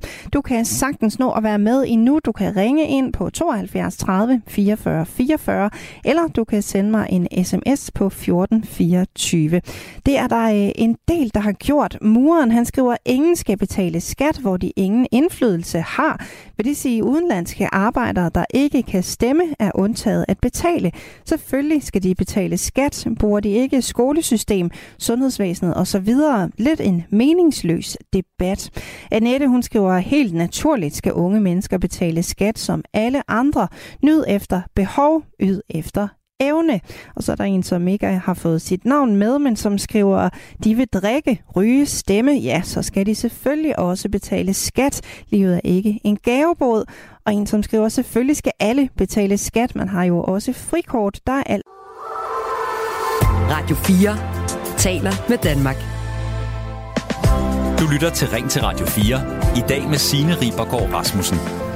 Hvor vi taler om, at unge under 18 år burde være fritaget for at betale skat. Det mener i hvert fald medlem af forretningsudvalget i SF Ungdom, Lukas Sukunft. For ingen skal tvinges til at betale noget, de ikke kan få indflydelse på, som man skriver i et debatindlæg i Jyllands Posten.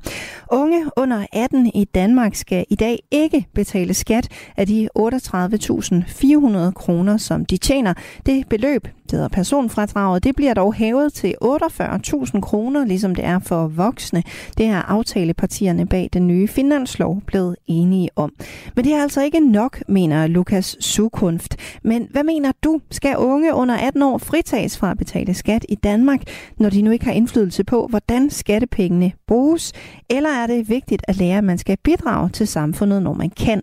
Du kan ringe ind og være med i debatten. der, som altid på 72 30 44 44, eller du kan sende mig en sms, og den skal afsted til 1424. Der er en del af sms'erne, øh, som, øh, som går lidt imod Lukas Sukunft her, som synes, at øh, alle skal altså betale skat, når de arbejder. Måske du mener det modsatte, så vil jeg da meget gerne høre fra dig. Du lytter til Ring til Radio 4. Og hvis man skal kigge på, hvor meget de unge betaler i skat, så skal man kigge på øh, kommune- og bundskatten, hvor det her personfradrag gør sig gældende. Tal, som Danmarks Statistik har trukket for os på Radio 4, viser, at danske unge under 18 i 2021 betalte 217 millioner kroner ud af samlet 429 milliarder kroner i kommune- og bundskat. Det svarer til 0,05 procent af provenyet fra de her skatter. Og vi spurgte Lukas Sukunft, altså personen bag forslaget her, om det ikke er en meget beskeden andel af skatten, de unge under 18 år egentlig står for. Nej, men så meget desto mere føler jeg det også, at vi har råd til så at, øh, at skattefritage dem, uden at det kommer til at have alvorlige konsekvenser for vores øh, velfærdssamfund. Øh, for det kan godt være, at det ikke er mange penge i, øh, for samfundet, men det kan jo stadigvæk godt være penge for, øh, for den enkelte skatteyder. Det kan jo betale mange hænder, øh, varme hænder for eksempel. Jo, det kan det. Øhm, man kan sige, vi, øh, vi er også i et, øh, i et samfund, hvor vi har råd til at, øh, at smide, hvad var det, 18 milliarder efter et, øh, efter minkland, minkbruget, ikke? efter man øh, tvangslukkede det. Og jeg ved ikke, hvor mange milliarder efter forsvaret. Så jeg tror ikke, at 200 millioner bliver særlig svært at spare. Vi har jo også lige fået tal fra Finansministeriet, der viser, at øh, det økonomiske råderum er øh, markant højere end forventet. Så jeg tænker egentlig godt, at vi har råd til det. Som Lukas Sukunft skriver i sit debatindlæg, så handler det også om, at han gerne bare vil have sat valgretsalderen ned til 16 år, men det mener han altså ikke, at der er den store opbakning til. Vi spurgte ham alligevel, hvorfor han synes, det er en god idé. Det synes jeg, fordi altså, man kan valgretsalderen er jo i forvejen arbitrær. Ikke? Det, er, det er ligesom et tal, man har fundet på, og den har rykket sig øh, gennem tiden. Men nu har den ikke rykket sig siden, hvad er det, 73 eller sådan noget. Øh, så ret, ret mange år, øh, hvor man ikke har flyttet på den. Og jeg synes, det er mærkeligt, at den er stagneret der. 16-årige er for de flestes vedkommende blevet færdige med grundskolen, som er det eneste uddannelse, vi alle sammen skal tage. Øh, alt, hvad man laver derefter, er jo ligesom et valg, man selv træffer. Ikke? Øh, så hvis vi ikke mener, at man er kvalificeret efter, man er gået ud af, af grundskolen, hvad er det så egentlig for et krav, der gør, at man lige pludselig er blevet kvalificeret til at have, have stemmeret, når man bliver 18? Jeg gik selv i gymnasiet, da jeg fik stemmeret, men det er jo ikke alle unge, der går i eller skal gå i gymnasiet, så man kan jo ikke sætte det som et krav, vel? Mads Thomsen, øh, vores faste lytter på emnet her. Nu har du hørt Lukas Sundkoft argumentere for, hvorfor han mener, som han gør. Er det noget, der giver mening for dig? Nej, det synes jeg ikke rigtigt, det gør. Jeg skal lige hurtigt sige, at uh, lyden den røg lige på jeres, uh, på jeres udsendelse her i, uh, i fem minutter, så jeg, der er ikke lige det hele, jeg har fået med.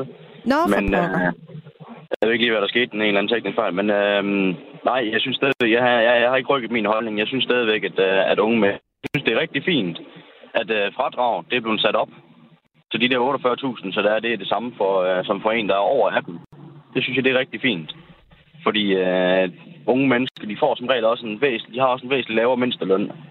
Og øh, som, som der også blev sagt, de har heller ikke lige så meget tid til at arbejde. Så det der med 48.000, jeg kan også godt huske det. Jeg ramte også, jeg brugte også hele mit fribeløb, eller mit, mit personfradrag, det brugte jeg også op ret hurtigt. Så øh, det der med, at det blevet hævet lidt, det synes jeg, det er rigtig fint. Luka... Men øh, det der med, at 16-årige de skal have, skal have stemmeret, og det er det, han sådan ligesom bruger, bruger det her med, at de skal være skattefritaget. Det, jeg, jeg føler lidt, det er sådan et, øh, et knæ fra hans side til sådan ligesom at skabe en debat igen for at, for at få liv i hans, debat, i hans emne, som egentlig er det der med at få, øh, for, for valgretsalderen sænket. Så du mener, at, at det her det er måske bare øh, for at få fokus på, på, på en anden pointe, han egentlig har, som er i forhold ja, til det her med valgretsalderen? Han skaber en ny debat for, for, for, for, ja, for at få gang i hans, øh, hans oprindelige emne. For, for, for egentlig at få en debat om det emne, han egentlig gerne vil debattere. Mm. Og hvad mener du om den måde at gøre det på? Øh, jamen, det er, det, jeg synes, det virker til at være en klassisk politiker, øh, politiker måde at gøre det på, for at være helt ærlig det der med, at der man finder et emne, for, som der er, man er sikker på, at der, der kan få noget medieopmærksomhed, og så, ja, så når der man har opmærksomhed, så vender man det over på det, man gerne vil have, have fokus på. Mads Thomsen, vi taler øh, mere senere. Nu øh, bliver vi jo faktisk i øh, politikens verden lidt endnu. Du lytter til Radio 4. Mere end hver tredje unge i Danmark mellem 13 og 17 år har et fritidsjob, og nu kan nogle af dem altså se frem til at beholde lidt flere af deres penge selv. I hvert fald, hvis de tjener mere end et par tusind kroner om måneden. I aftalen om den nye finanslov er personfradraget for unge under 18 år blevet sat op fra 38.000 kroner til 48.000 kroner om året, og dermed så er det det samme, som det er for voksne. Men det er altså ikke nok, mener Lukas Sukunft fra SF Ungdom, som vi øh, hørte fra her lidt tidligere. Han mener nemlig slet ikke, at unge skal betale skat, for når de ikke har stemmeret, så har de jo heller ikke nogen indflydelse på, hvordan pengene så bliver brugt, mener han. Anders Kronborg er dog ikke øh, den store fan af at fritage unge for skat. Han er medlem af Folketinget og skatteordfører for Socialdemokratiet. Det er vigtigt, at når man står på arbejde, så bidrager man også til fælleskassen. Og vi har jo også om man så må sige, lavet et øh, frikort, så man næsten kan tjene øh, tjene 40.000 kroner, øh, inden man skal betale skat. Selvfølgelig skal man bidrage i forhold til arbejdsmarkedsbidrag, men ellers er der jo også nogle, nogle gunstige forhold, at man ikke bare lige bliver fanget, når man ud og tager den, den første arbejdstime ved at for eksempel gøre rent i bageriet. Anders Kronborg køber ikke, at man ikke har indflydelse, når man er under 18 år. Ej, det er jo ikke rigtigt, at man ikke har, har indflydelse. Det er rigtigt, at man har ikke, øh, man har ikke øh, stemmeretten. Det er fuldstændig korrekt. Men øh, nu er det jo sådan, at øh, man har indflydelse på mange andre måder i, i demokratiet. Ungdomspartierne inddrager moderpartierne faktisk øh, rigtig meget. Man skal også øh, som grundskole for eksempel danne elevråd, hvor eleverne skal have indflydelse på, jamen, hvordan skal skolen egentlig øh, fungere, hvordan skal ressourcerne bruges på skolen, eleverne skal også repræsenteres i de forskellige led i en øh, sådan organisation. Så der er mange eksempler på, at der faktisk er, øh, er indflydelse også til de, øh, de unge mennesker. Hvis man skal kigge på, hvor meget de unge betaler i skat, så skal man kigge på øh, kommune- og bundskatten. Det her personfradraget gør sig gældende. Og tal, som øh, Danmarks Statistik altså har trukket for os, de viser, at danske unge under 18 år i 2021 betalte 217 millioner kroner ud af samlet 429 milliarder i kommune- og bundskat. Det svarer til 0,05 procent af provenyet fra de skatter. Så kunne man ikke bare sløjfe skatten for de unge. Nej, jeg synes, det er, det er rimeligt, når man tager et, øh, et arbejde, at man, øh, man bidrager. Nu er der lige blevet forhandlet kommuneaftaler øh, hjem her i går, og jeg hørte øh, KL's formand sige, at man har nu et, et plus i forhold til det underskud, der var på 500 millioner kroner. Så det er jo også øh, sådan nogle beløb, man, man sidder også og fordeler. Og jeg synes, det, at det handler om god gammeldags øh, ret og pligt. At man har nogle rettigheder i det her samfund, men man har også nogle øh, pligter. Og det er, at når man bidrager på, øh, på arbejdsmarkedet, når man kan og man vil, så bidrager man også til, øh, til det velfærdssamfund, som vi alle sammen er fælles om. Og den velfærdsmodel, den holder jeg utrolig meget af. Det ved jeg også, at SF som parti gør. Men hvis man begynder at sige, at nogle grupper de ikke skal øh, betale skat, så synes jeg, at vi er, vi er ude på en glidebane. For skat giver en dannelse og en forståelse af, hvordan vores samfund fungerer, det mener Anders Kronborg selvfølgelig træls øh, første gang, man, man blev bonget, fordi man hellere selv ville have pengene i lommen. Men omvendt, så begyndte man jo også at tænke som ung menneske. Vi bidrager faktisk til, øh, til noget, der er større. Vi er sådan set med til at finansiere en gratis uddannelse, som vi selv får stillet til rådighed af samfundet. Vi bidrager også til, når vi er en tur på skadestuen, hvis vi kommer til at skære os i øh, fingeren. Vi bidrager også til øh, den gratis læge, som vi får, og alle de andre øh, gode ting i vores samfund. Der er også mange unge mennesker, de går til øh, kulturtilbud, som er finansieret over skatten. Så jeg synes i virkeligheden, der er et, øh, et rigtig god øh, opdrag til i forhold til, at øh, vi også lærer de unge mennesker, jamen hvis vi skal bevare et øh, velfærdssamfund i Danmark, en høj omfordeling, jamen, så skal vi altså også alle sammen bidrage. Regeringen har dog øh, sammen med aftalepartierne givet en skattegulderåd til de unge under 18 år i den nye finanslov. De har nemlig valgt at hæve personfradraget fra 38.400 kroner og så til 48.000 kroner, sådan som det også er for voksne i dag. For det er godt for både samfundet og for de unge, at de har et fritidsjob, siger Anders Kronborg.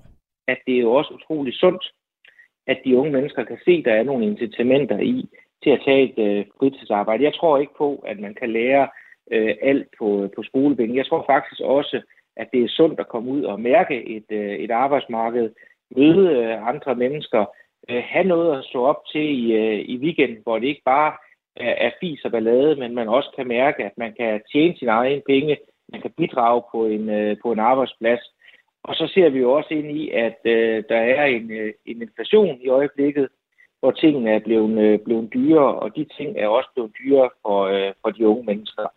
Anders Kronborg vil dog gerne rose Lukas Sukunft, altså manden bag debatindlægget og forslaget her, for at starte debatten om, hvordan vi inddrager de unge mennesker, og også om valgretsalderen skal rykkes.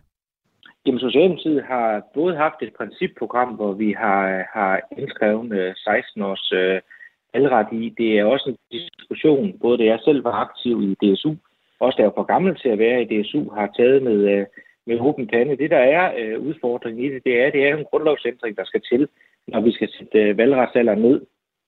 Men jeg synes sådan set, øh, der hvor vi er i samfundet øh, på nuværende tidspunkt, så er der nogle pointer i, øh, at man bør sænke øh, valgretsalderen. Og jeg kan mærke, at vi har en, en ungdomsgeneration, der er blevet mere myndig. Vi kan også se, at folk kommer, kommer hurtigere på øh, uddannelsesinstitutionerne. Så jeg synes i virkeligheden, at øh, det er en debat, vi sagtens kan, øh, kan tage. Direkte adspurgt, om det er noget, Socialdemokratiet vil arbejde på, altså det her med at sænke valgretsalderen. Det er skatteordfører Anders Kronborg dog lidt mere tilbageholdende med at svare på. Det med at sende en, øh, en ændring af grundloven til øh, folkeafstemning, det er jo ikke bare, om man så må sige, øh, hverdagskost. Men øh, det kunne øh, sagtens være noget, man kigger ind i. Det er ikke noget, der ligger hverken i, øh, i regeringsgrundlag, og det er heller ikke noget, jeg på stående fod kan sige ind i krystalkuglen, hvornår øh, bliver det. Men det er noget, Socialdemokratiet har tilkendegivet, øh, både tidligere og, og sent, at øh, det med valgretsalderen, det er noget, vi er meget åbne for at kigge på som parti. Og så øh, vil jeg sige velkommen til Hartvig på øh, 43 år fra øh, Stenløse. Hvad mener du? Skal vi øh, fritage unge under 18 for at betale skat? Ej, jeg, jeg synes, det er helt ude i hampen øh, og, og, og, øh, og begynde at fritage dem for, for at betale skat. Man betaler jo ikke skat for at øh, du vil øh, få øh, indflydelse. Øh, øh, man betaler skat, fordi man er en del af samfundet. Det er ikke en, en, en sådan en, en forretningsudveksling, øh, hvor jeg, man køber noget for sine skattepenge. Altså, der, der bidrager man til samfundet som helhed. Øh, og så, øh, og så, så øh, vælger politikerne, hvad, hvad pengene skal bruges til. Og, og jo, dem under 18, de har jo så ikke indflydelse på, hvem der er politikere. Men øh, det betyder jo ikke, at de ikke, skal, at de ikke er en del af samfundet. Men kan du ikke godt se koblingen øh, mellem det her med, at hvis man kan stemme, og dermed øh, bruge sin stemme til at, øh, i hvert fald til dels øh, også beslutte, hvor ens, stemme, hvor ens penge skal ud og arbejde, så giver det mere mening, at man så også betaler skat? Øhm, nej, det kan jeg ikke. Altså, jeg synes, det er et helt forkert kobling at sætte det til valgretten. Man kan jo også kigge på, øh, hvor gamle førstegangsfødende kvinder er i samfundet i dag frem på tidligere. Øh, og førstegangsfødende kvinder øh, er i dag ældre, end de var i 73, tror jeg, hvor det var, vi, vi øh, øh, gjorde det sidst. Så man kan jo argumentere for, at mennesker, øh, ungdommen nu til dags, har længere tid at være børn i, og man derfor burde hæve valgretsalderen, hvis det er øh, at, og, og kigge på det fra den side af, øh, og hvilket jeg også synes vil være lige så vanvittigt som at, at, at, at, øh, koble det til skatten, og koble det til, til øh, hvornår øh, kvinder får deres børn. Øh, det, det er bare en forkert kobling, der ikke giver mening. Kunne man så øh, kunne man overveje at sætte, øh, sige, man satte øh, alderen til, at man, det var for eksempel først, når man blev 16, at man skulle betale skat? Øhm, jamen det, det synes jeg heller ikke. Altså, jeg, jeg synes ikke, at, altså, jeg synes, du er en del af samfundet, øh, når, du, øh, når du bliver født og, og, og, og, eller befinder dig i Danmark, hvis du, hvis du er en øh, tilflytter. Øhm, og, og så skal du betale skat, hvis du tjener penge og bidrage til samfundet, fordi samfundet bidrager også til dig i, i samme øjeblik, du er her. Og man bidrager altså øh, til samfundet, øh, hvis man betaler skat. Kunne man ikke gøre det på en anden måde? Øh, jo, det kunne man jo øh, godt, men, men øh, det, det, der er brug for, øh, for, for øh, hvad det, det hedder, sådan en, en ens måde at gøre det på, tænker jeg, fordi ellers så kunne man jo også bare sige, at, at jamen, folk, der har en øh, lav indkomst eller er deltidsansatte, jamen så kan de være frivillige i et plejehjem to dage om ugen i stedet for at betale skat. Øh, fordi at øh, så bidrager de jo til, til, til samfundet på en anden måde, og, og det, det synes jeg bare, du ved, så begynder det at blive øh, virkelig svært at administrere. Men er det ikke også, er det ikke også tidligt at skulle, øh, skulle rammes af, af, af den her skat, hvis man for eksempel er 13 og går med aviser og har glædet sig til at få sin, sin første løn, og så er den så er den jo nok ikke særlig stor, hvis man både er 13 år og har betalt skat. Er det ikke, øh, er det ikke sådan lidt synd? Altså, altså, for det første, så er der jo beløbsgrænsen, på, på, øh, øh der, der, der nu stiger til 48.000. Øh, så øh, man skal gå med ret mange aviser, før man rammer de 48.000. Øh, det skulle man i hvert fald dengang, at, at, at, at jeg var, var 13 og gik med aviser. Øh, øh, så, så, så jeg kan, jeg, det, er et, det, det er et fuldstændig tænkt problem, der er blevet sat op her, øh, sådan som jeg ser det, øh, og, en, og, en, og, en, og en fuldstændig vanvittig kobling øh, til, til valgretsalder. Øh, det, det giver slet ingen mening. Hartvig, tak fordi du var med. Ja, jamen det var så lidt. Og tak fordi jeg måtte. Naturligvis. Øh, I dag så er det altså sådan, at øh, unge under 18 år, de skal ikke betale skat af de første 38.400 kroner, som de tjener. Det er altså det beløb, som øh, bliver hævet til 48.000 kroner. Det er også det, der hedder frikortet. De unge skal dog øh, under alle omstændigheder betale 8% i det, der hedder arbejdsmarkedsbidrag af lønnen. Hvis man er under 16 år, så kan man arbejde i øh, private hjem. Man kan for eksempel øh, slå græs for naboen.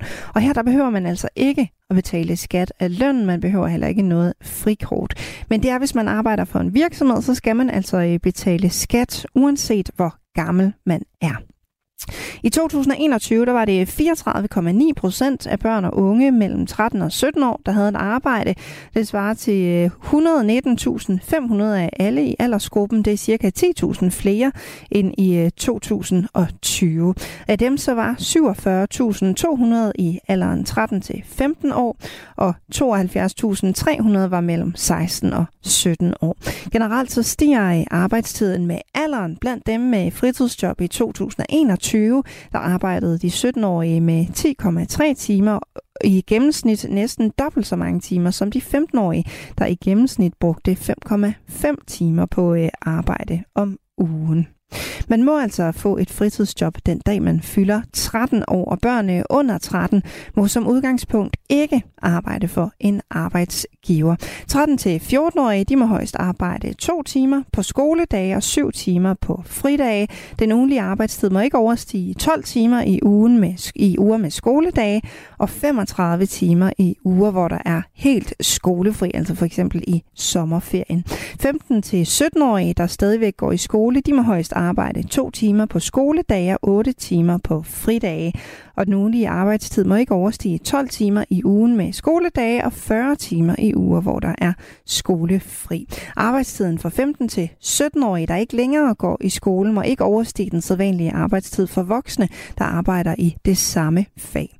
Arbejdstiden øh, må dog heller aldrig øh, overstige 8 timer om dagen og 40 timer om ugen.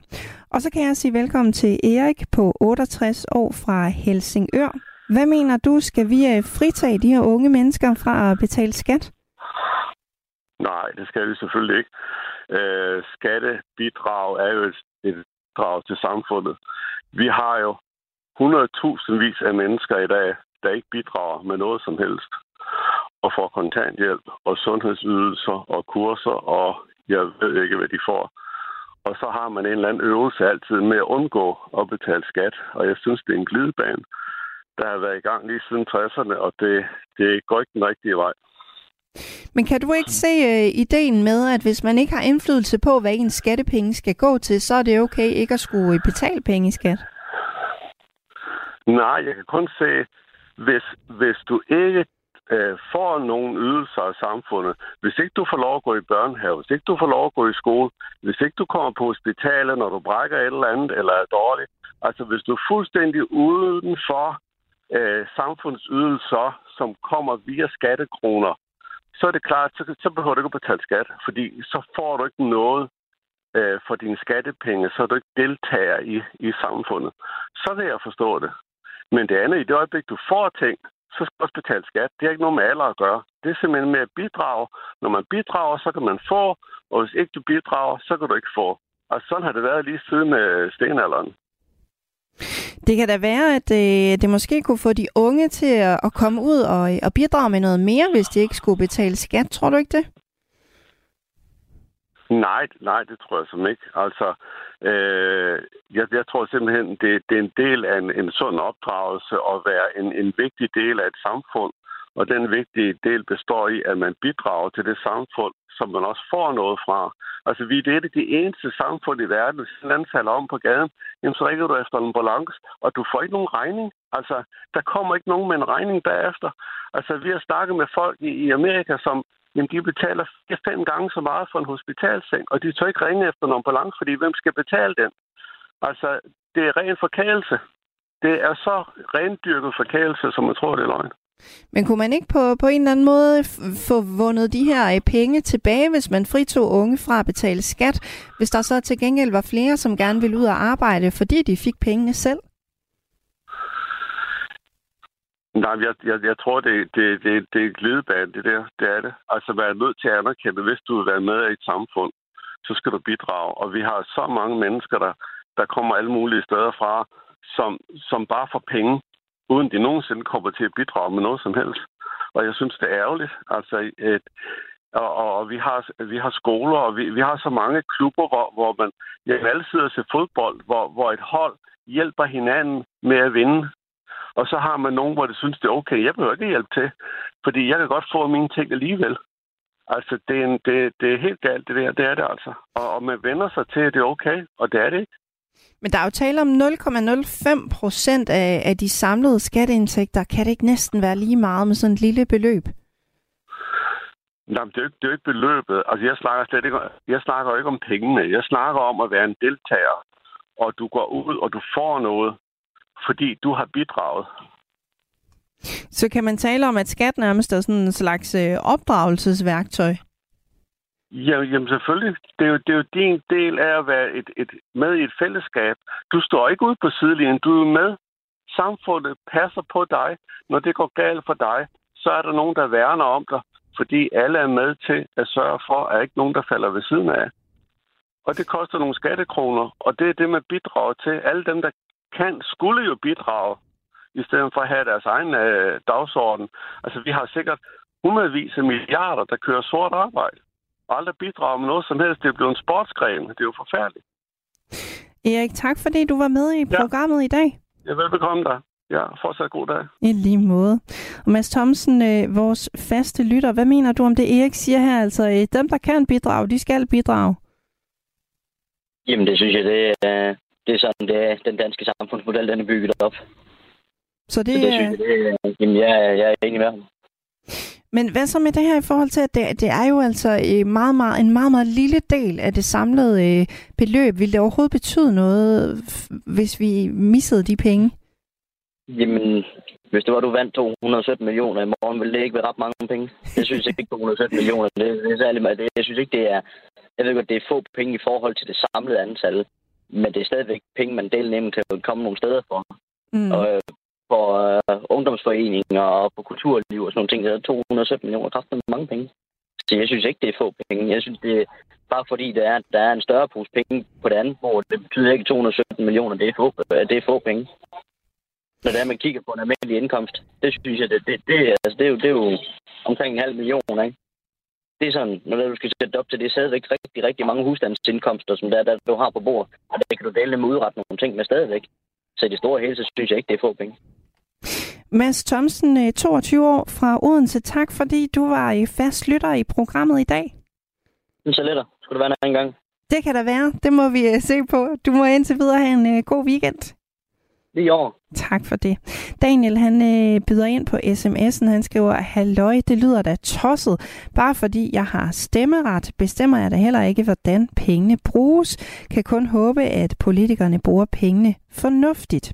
Jeg bruger heller ikke universiteterne, så skal jeg ikke betale til det eller til det kongelige teater og så videre. Vi må alle give lidt til fællesskabet, om vi ved det eller ej. Efter øh, nyhederne, så øh, er det blevet tid til det blå hjørne. I dag er det Mette Thiesen fra Dansk Folkeparti, Steffen Larsen fra Liberal Alliance og Peter Skov fra Danmarksdemokraterne, som skal tale om danske børn i de syriske lejre og om, at Lars Løkke vil tage de tunge diskussioner om fremtidens velfærd. Du har lyttet til en podcast fra Radio 4. Find flere episoder i vores app, eller der, hvor du lytter til podcast. Radio 4 taler med Danmark.